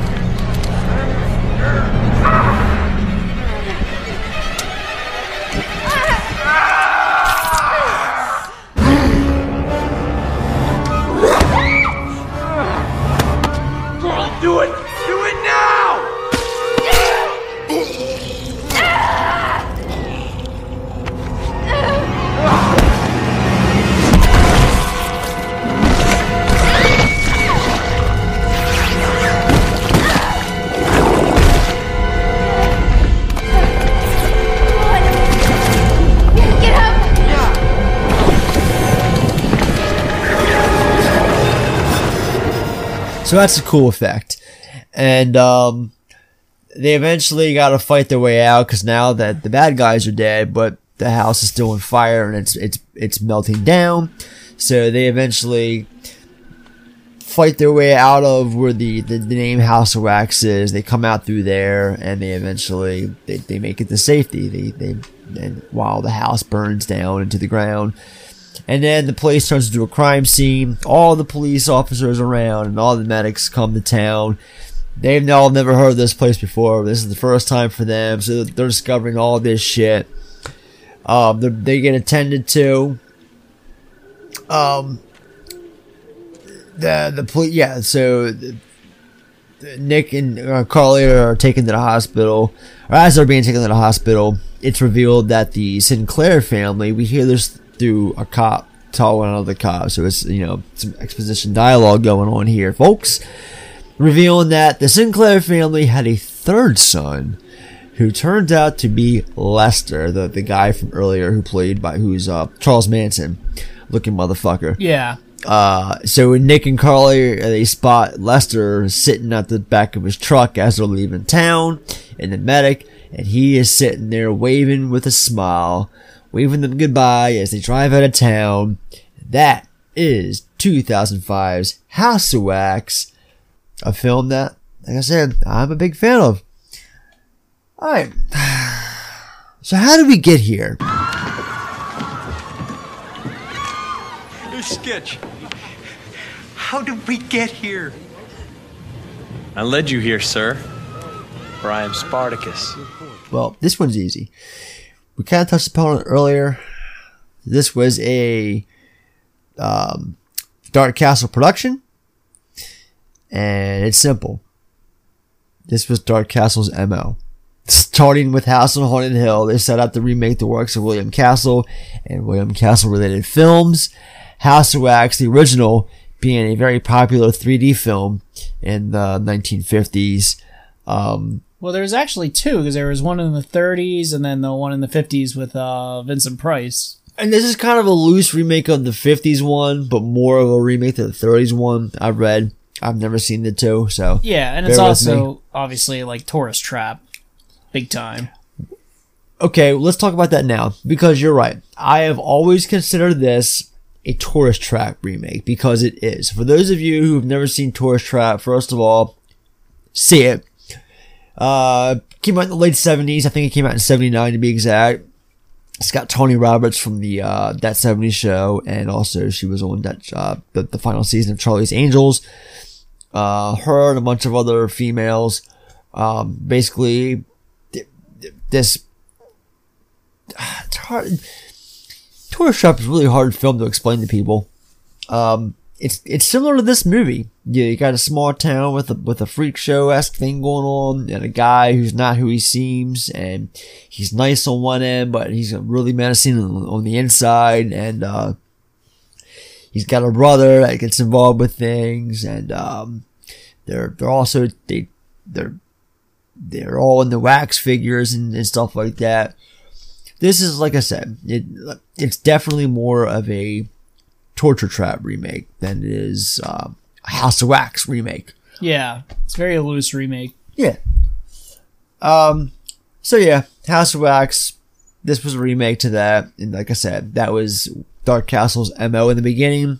The majority of their earlier films were remakes, with the exception of a few. So yeah, that's where this came from.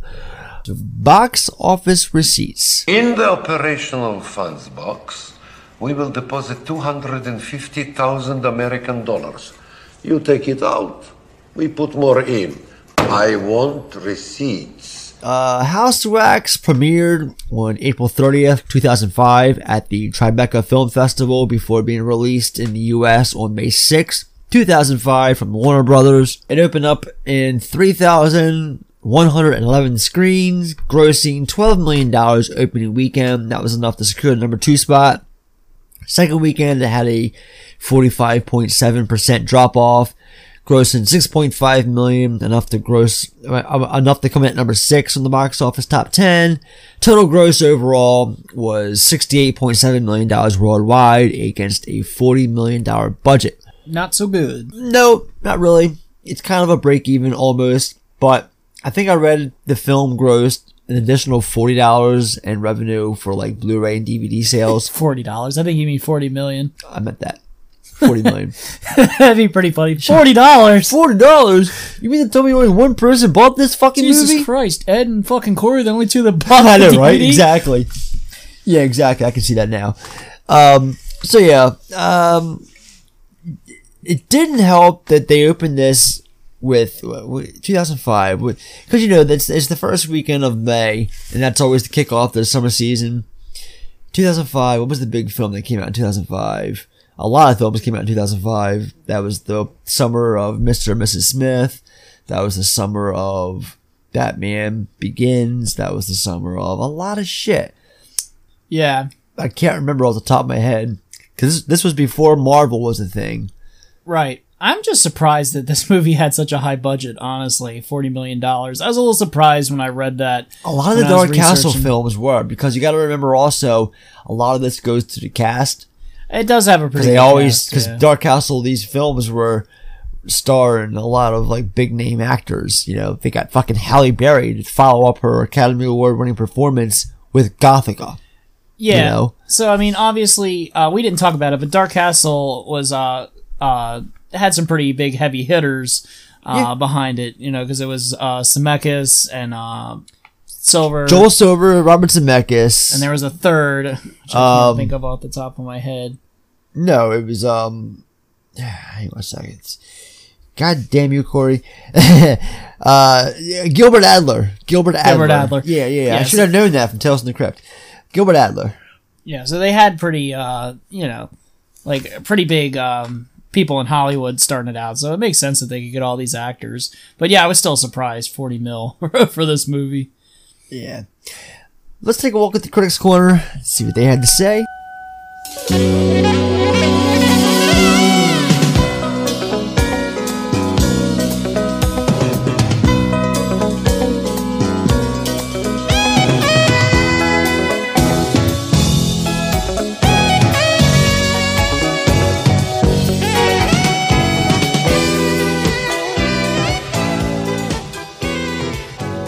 So the film currently has a Rotten Tomato score of 27% based on 160 reviews.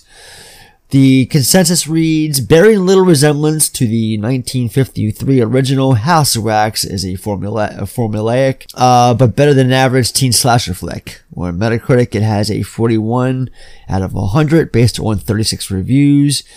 Uh, cinema score, it carries a C.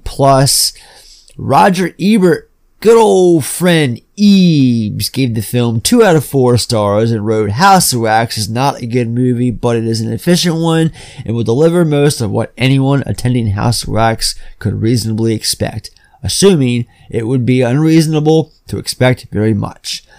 Uh, he called he called Hilton's performance that she is no better or worse than the typical dead teen, uh, dead post teenager, and does exactly what she is required to do in a film like this with all the skill. Admittedly, uh, finite is that is required. Wash- Washington Post gave the film four out of five stars, calling it a guilty pleasure, and wrote that it gives horror fans exactly what they want. Could not agree more. South uh, San Francisco, yeah, San Francisco Chronicle gave it four out of five stars as well, and wrote after a month, no one will talk about this movie again. Still, with a picture like this, there is really only one question: Is it fun? Yes, lots, definitely. Uh, let's see here. The Houston Chronicle called it boring and poorly acted. it's like Sean and Mandy. Though he complimented Cuthbert and Murray. And then finally, I got one more for you guys. The New York Times, they wrote, the set design is fairly elaborate by the standards of the genre and the victims don't die in precisely the order you might expect, but everything else goes pretty much according to formula. That's Yeah. a good review. That's Yeah. a good one. I, I like would- that. I would agree with most of them. You know, Uh, me too. Me too. I think it's pretty fair. I mean, I'll say when they say formulaic, I mean, yeah, it's a slasher, but there is a lot of stuff that you wouldn't necessarily expect. Yeah. Like, I mean, you stuff would- I want to talk about in a little bit, but yeah, Yeah. you're right. And I don't know. I don't think it's as formulaic as a lot of people say, and I think there's quite a few original things in the movie that make it stand out. Agreed. Let's talk about them. Go to biggest takeaways. Mr. Madison, what you just said is one of the most insanely idiotic things I have ever heard. At no point in your rambling, incoherent response were you even close to anything that could be considered a rational thought. Everyone in this room is now dumber for having listened to it. I award you no points, and may God have mercy on your soul. I love a film that takes a chance, and this definitely takes chances, especially with the uh, treatment of the final girl, which we talked about during the plot breakdown. The way that um, just Bo just fucks up um, uh, Carly throughout. You know, she goes through some shit. You know, she's not just captured and chased and like hung at a din- uh, or taped to a chair at the dinner table and, and forced to see like macabre and mayhem before she gets away scot free. Like, nah, she's gonna try and get away, but she's gonna pay some consequences too. In the meantime, might lose a finger or something else in the process. Um, so I like that. It took chances by doing that to its final girl. Uh, honestly, this is probably my favorite John Ottman score uh, of his entire career. John Ottman did a lot of stuff, a lot of scores for all the um, Bryan Bryan Singer movies. So he scored the X Men films. John Ottman was also brought in to score um, Halloween H2O. Ended up only keeping the orchestra theme song in the opening credits. The rest of the film score got cut by the Weinsteins, and that's when Marco Beltrami's Scream score was used throughout the movie. Um, the set design is flawless in this movie. Like the one review that we just read out to uh, you guys said, I love the set design in this movie. The, from the actual House of Wax itself to the town of Ambrose. Um, I, I just think that, that uh, a lot of hard work and skill and patience went into uh, and planning went into this town being constructed, and uh, it definitely pays off. You know, it, I buy into the fact that it's just an old rundown town that's been there for centuries and centuries and decades. I mean, not centuries, for decades and decades. So it's it's believable. I like that. Ah, I got two more. I really enjoy the look of the killer and how they gave him a backstory to fit into. It made the film more interesting and more than just a typical slasher. Oh, hi guys. And finally, my note is my my final note here is Paris Hilton's not the worst actress I've ever seen. That award still goes to Monica Keena in Freddy vs. Jason. Eh, She won a Razzie for it, I believe. Did she? Yeah, she won a Razzie. I mean, I'll say this: she's bad. She's not the worst I've ever She seen. but she's- did. but she's pretty Those bad. golden raspberry bitches gave her a Razzie. God damn it. But the Teen Choice Awards, it won Best Actor for Chad Michael Murray, it won Best Horror Film, and Paris Hilton won the Best Scream Scene of the Year. Take that. Um, so yeah. Uh, how about you, Corey? Biggest takeaways? Yeah. So mine is, uh, you know, I don't love this movie, but I had fun with it. I hadn't seen it in a while, uh, and I enjoyed it. Uh, I think it delivers on what you would expect. It uh, going into this movie, I remember seeing it in theater. Uh, you expected Paris Hilton to die. You were waiting for it, and I think it was a good scene. I remember the theater cheered. Yeah. Uh, when she got it. Yes, it did. Uh, so I think it paid off very well in that respect. Um, I also like the um, duality of the two twins. So you have Vincent and Bo, and then you have the um, twins, uh, Chad Michael Murray and uh, Cuthbert. Uh, I like that uh, parallel. So Bo and Vincent, played by I never even talked about who the actor. That's Brian Van Holt. Brian Van Holt's been around for a long time. Um, It's been a lot of cop type stuff. I also. remember seeing him in the '90s. He played a piece of shit teenager who was obsessed with Marcia Brady in the Very Brady sequel. He went to do Black Hawk Down. He was in Wind Talkers, Basics, SWAT, Man of the House, uh, this, and then he didn't really do much after this until 2012. He was in a Sylvester Stallone movie called Bullet to the Head. Ugh. He's in one scene. Not a fan of Bullet to the Head? Nah, Uh, come on, that's a Walter Hill film. nah, I'll take a bullet to the head. And and more recently, he was in Den of Thieves. Fuck you, Den of Thieves rules. I like Den of Thieves. That wasn't bad. Yes, it's a fun movie. Looking forward to the sequel. Yeah. Um, I was surprised it got a sequel, honestly. hey man, that ending even surprised the shit out of me. So yeah. No, Den of Thieves knew what it was. Uh, it was enjoyable. definitely. Um, but yeah, Brian Van Holt. Um, hats off to that guy. He actually had to do, you know, playing the the, unfun task of playing two roles in this, at the same time. So He played it off. He was believable, and um, He played Vincent as well. yeah, he was. Bill, Tommy he was, Wiseau? He was Bill and Vincent. No Tommy Wiseau. Okay. Sorry, Core. Sorry. Damn. Anyway, back to what I was saying. Yeah, yeah, um, of course.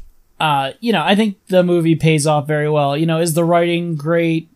No. Is the acting great? No. But I mean, you're not really going to a slasher for that anyway. Acting's not terrible. Come on, guys. It's not terrible. Lay but- the acting. It ain't that bad. No, but I mean, I wouldn't say it's great either. But I think the movie's pretty memorable. You know, just the setup, um, the way it pays off. I think a lot of the kills um, are pretty good. I think the wax setup uh, when Wade dies is really cool. That always stuck with me. I always remember uh, that scene. This is a very unique slasher movie. yeah, I you know even though there's CG obviously at this time, but uh, you know not a lot still though. Not a lot, Corey. Not you a have lot. to admit, a lot of this stuff is practical. Yeah, a lot of it's practical and a lot of it hits. Like when uh, Achilles gets cut or when Hilton gets um, All her right, all right, cut. all right, all right. Or the, you know, even the decapitation with the clever uh, camera angle. Um, Yeah, yeah, you know, yeah, I think course. I think the movie delivers exactly what you'd be looking for, and I think it's a fun time. And uh, for anybody looking for slashers of this era, I think this is one of the better ones. Honestly, I would take this over like the generic Friday the Thirteenth remake uh, that I came would. out a few I would. years later. And I This is- back that movie up. I'm, I'm a fan of the remake of Friday the Thirteenth. I don't hate it, but it's just so generic. Uh, it doesn't stand out to me, uh, whereas this one No, does. It's fine. You know, I like it, but it's fine. Uh, this, I, I think this is one of the better, like you said. I, I, I'm an avid defender of it. Um, I talk about it for a reason. You know, it's it's just like I said, unique. That's the word I keep thinking of. It's unique. Um, it, it's, it's a lot going for it, and mind you, I also watched this um, for the episode. I actually have the Scream Factory Blu-ray, guys, and I really recommend watching that if you're able to. They did a brand new 2K scan of the um, uh, Interposit, and uh, it looks great. Um, It's on HBO Max it's too. also on HBO Max, That's how I watched it. and uh, yeah. So let's go to Mulligan moment. If you had to do it all over again, would you make the same choices? because it all can't be good. So for me, uh, give me a little more for the opening scene. I, it just doesn't feel like it has that big kickoff scene to start the movie. It's kind of a odd opening scene before we cut to present day and are introduced to the body count. Um, I mean, I like it, but I just think that it could be more. I think that this film and hold all your emails. I, I I'm aware that there's an alternate opening to this movie, but it sucks. It's really bad. For those of you who go to YouTube and check it out, the alternate opening for this movie is fucking terrible. That's all I'm gonna leave it at. But I just feel like this movie, um, for as much as I enjoy the opening and everything that goes with the film overall from start to finish, I just thought it could use a little bit more. so, other than that, you know, this movie is far from perfect, but there's really not much I would change. So, how about you, Corey? Yeah, so mine's similar. Uh, I think the opening is very weak. Uh, just because you know, in most horror movies, uh, you know, you want to set up what the what the threat is, what the terror is. So usually, you see someone disposable get knocked off, uh, so you know what the threat is capable of. Right. And in this one, I like the opening with the kids. Uh, I just wish, like you said, there was a little bit more. Um, you know, I don't necessarily need the whole scene of them, uh, you know, the body count hanging out uh, at the beginning. I, you know, I know those characters have to be established, um, but you know they're very stock characters, so you don't need a ton of time for that. I wish there was a little bit more time set up uh, for Bo and Vincent. Uh, I think the movie would have benefited with a better opening, kind of to hook you in, because I, I remember being a little disappointed in that as well. Okay. Uh, let's see here. Finger looking good. Finger licking good. For me, it's it it boils down to that scene I was talking about earlier with Jared in the house, and the light gets cut, and you see Bo pop up from the floor, and You know, he takes the scissors and snips. Uh, uh, that that whole sequence, even it's it's him in the dark, and I don't know if it's just me, but every time I watch that scene, I kind of put myself in Wade's shoes and I freak out, and I'm kind of like, give my it's like I put myself in one of those you know what would you do moments. Um, and I don't know, it's kind of a scene that I've always anticipated every time I watch the movie, um, because it's it's different from the rest of the film, and it's I don't know if it's because a part of me doesn't want the character Wade to die because I think he's a good fit for Carly. Um, that's probably not it though. I just think the, the scene in general just fits and works, and it's brutal and it's scary and it's a lot of things. And um, yeah, that's for me. How about you?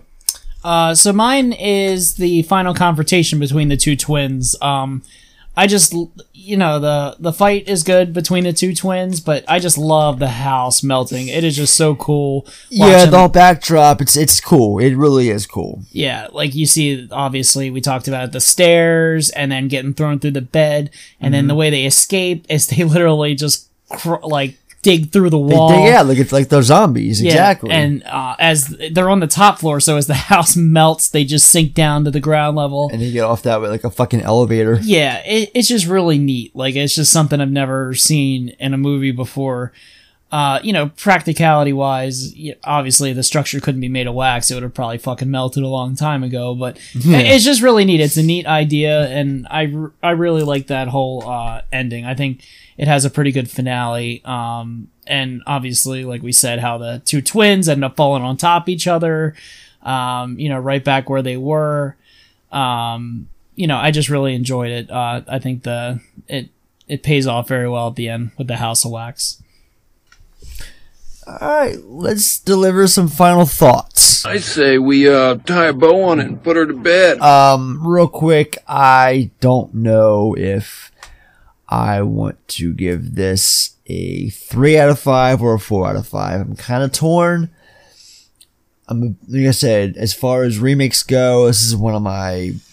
This is one of the better ones in my opinion. Agreed. One of my more favorite ones. I, I I've been defending this movie for better or worse since it first came out. I've never stopped and I never really turned my back on it. I've always been a fan since that first day or night that we saw it back in April of 05 or Mar- or May of 05. Excuse me.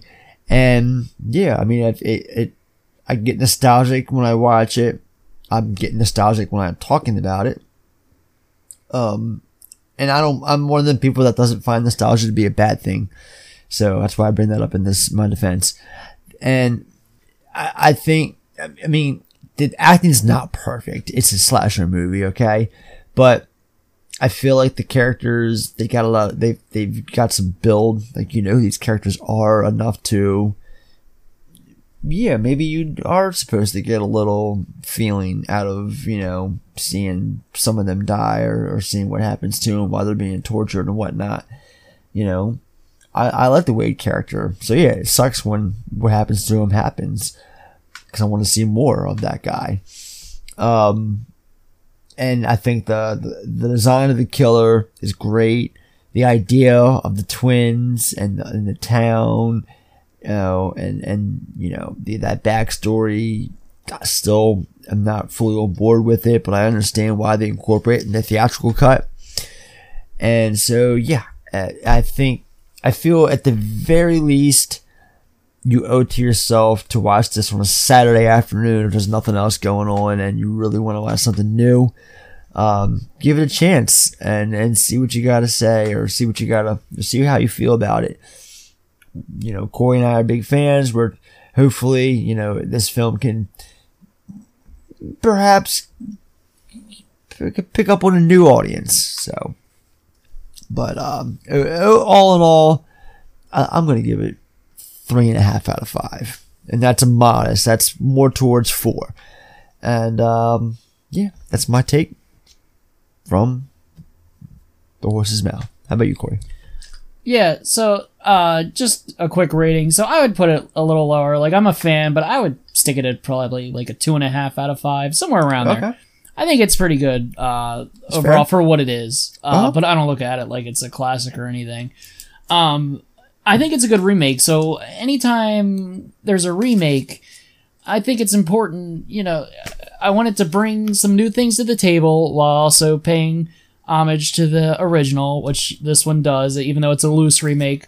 Uh, the main killer's name is Vincent. Very loose remake. Yeah. Yes, you're right, Vincent. I- Vincent. So obviously Vincent Price Mhm. uh, Yeah. was the, the main person in the uh, 50s version. Mhm. Um, so and it's reintroducing it into a to a new audience. So obviously, uh, when we saw this in 2005, you know, I knew who Vincent Price was, but I didn't know much about the original House of Wax. I knew this one was a remake. Uh, but you know, it's reintroducing it to a new audience, uh, bringing it up, bringing some new ideas, and this movie does it uh, very well. It has a lot of its own ideas, um, so I I just really appreciate that about it. Um, you know, a lot of the kills are good. I yeah, I just had a good time, and I I think it does what a remake should set out to do. All right. Well, this episode is sponsored by Wax Away Wax Remover. Pull that rug from underneath those homicidal twins and beat them at their own game by ridding them of their prize layered mess with Wax Away today. And all that being said, this film definitely gets the film effects seal of approval, and that will bring things home for this edition of the show. One down, many more to follow. If you enjoyed this episode and want to continue to support the show, then please do so by leaving a five star rating and positive review on Apple Podcasts or wherever accessible. It helps with that so called algorithm, helps out with the uh, audience and fan base that we got. It helps us grow so more and more people can check us out. And while you're at it, check out the website podpage.com where you're going to find our ever growing collection of previous episodes. Um, if you got some money laying around, buy some merch, teepublic.com slash user slash film effect podcast. Um, and then tune in to see what's next because next time we come around will be this Monday for Suspiria and not that Suspiria as much as I wish we were watching and talking about the 1977 Suspiria from Dario Argento. Nah, Sean's birthday is coming around the corner, and for his birthday this year, he's picked Suspiria from 2018. And so we're doing that. We're covering that one. We recorded it the other day. It's going to be an interesting episode. I'm curious to see what you all think of it. Yeah, I know I had my thoughts and opinions, so It'll give me a reason to finally watch it. Uh, I blind bought it. I've been sitting on it uh, for years, obviously three years now. Still haven't watched it. So now it'll give me an excuse because I'll watch it and then listen to the episode. that is so funny. I blind bought it a long time ago myself and didn't watch it for so long. I ended up selling it, but I finally watched it because I it had a digital copy and I watched it on my Vudu, and um, yeah. So with without getting the spoilers, just check out the episode on Monday so you all can find out what moi thought of the film. Um, so yeah, Corey, once again, thank you doing this. Uh, I love having you on. I know this was last minute, uh, but real quick, without getting into the details, this was supposed to be a me and Sean episode, but Sean was very vocal about this movie. And then the other night when we recorded, we were gonna watch it and to see what his initial reactions were gonna be because it's on HBO Max. That motherfucker wouldn't even give this movie the time of day. He wouldn't even give it two minutes, and then he was already tearing into it. So I said, you know what? Calling it audible. Corey, I need you, brother. Yeah. You came to the rescue, so thank you for that. Because I really wanted to give this episode a good one. I didn't want it to be someone just shitting on it for over an hour. Yeah. That's that's not what this film deserves. It deserves better than that. No, I'm glad to be And, here. and I know you liked it because we saw it together. And yeah, yes, I'm glad to be here, and it's fine if you don't like a movie and you, you know you want to tear into something uh, a little bit. I get it, but just give a movie a fair shake. That's you know that's all we're saying. Just watch it before you decide. Exactly, exactly. So, like I said, that'll be us uh, returning on Monday for Sean's birthday episode, aka Suspiria 2018. And until then, um, curtains, uh, theater lights, uh, something, something. And uh, yeah, we'll uh, catch you on the flip flop. So, thank you, Corey. Uh, thank you guys for listening. And um, Happy Halloween! Happy Halloween! See you guys!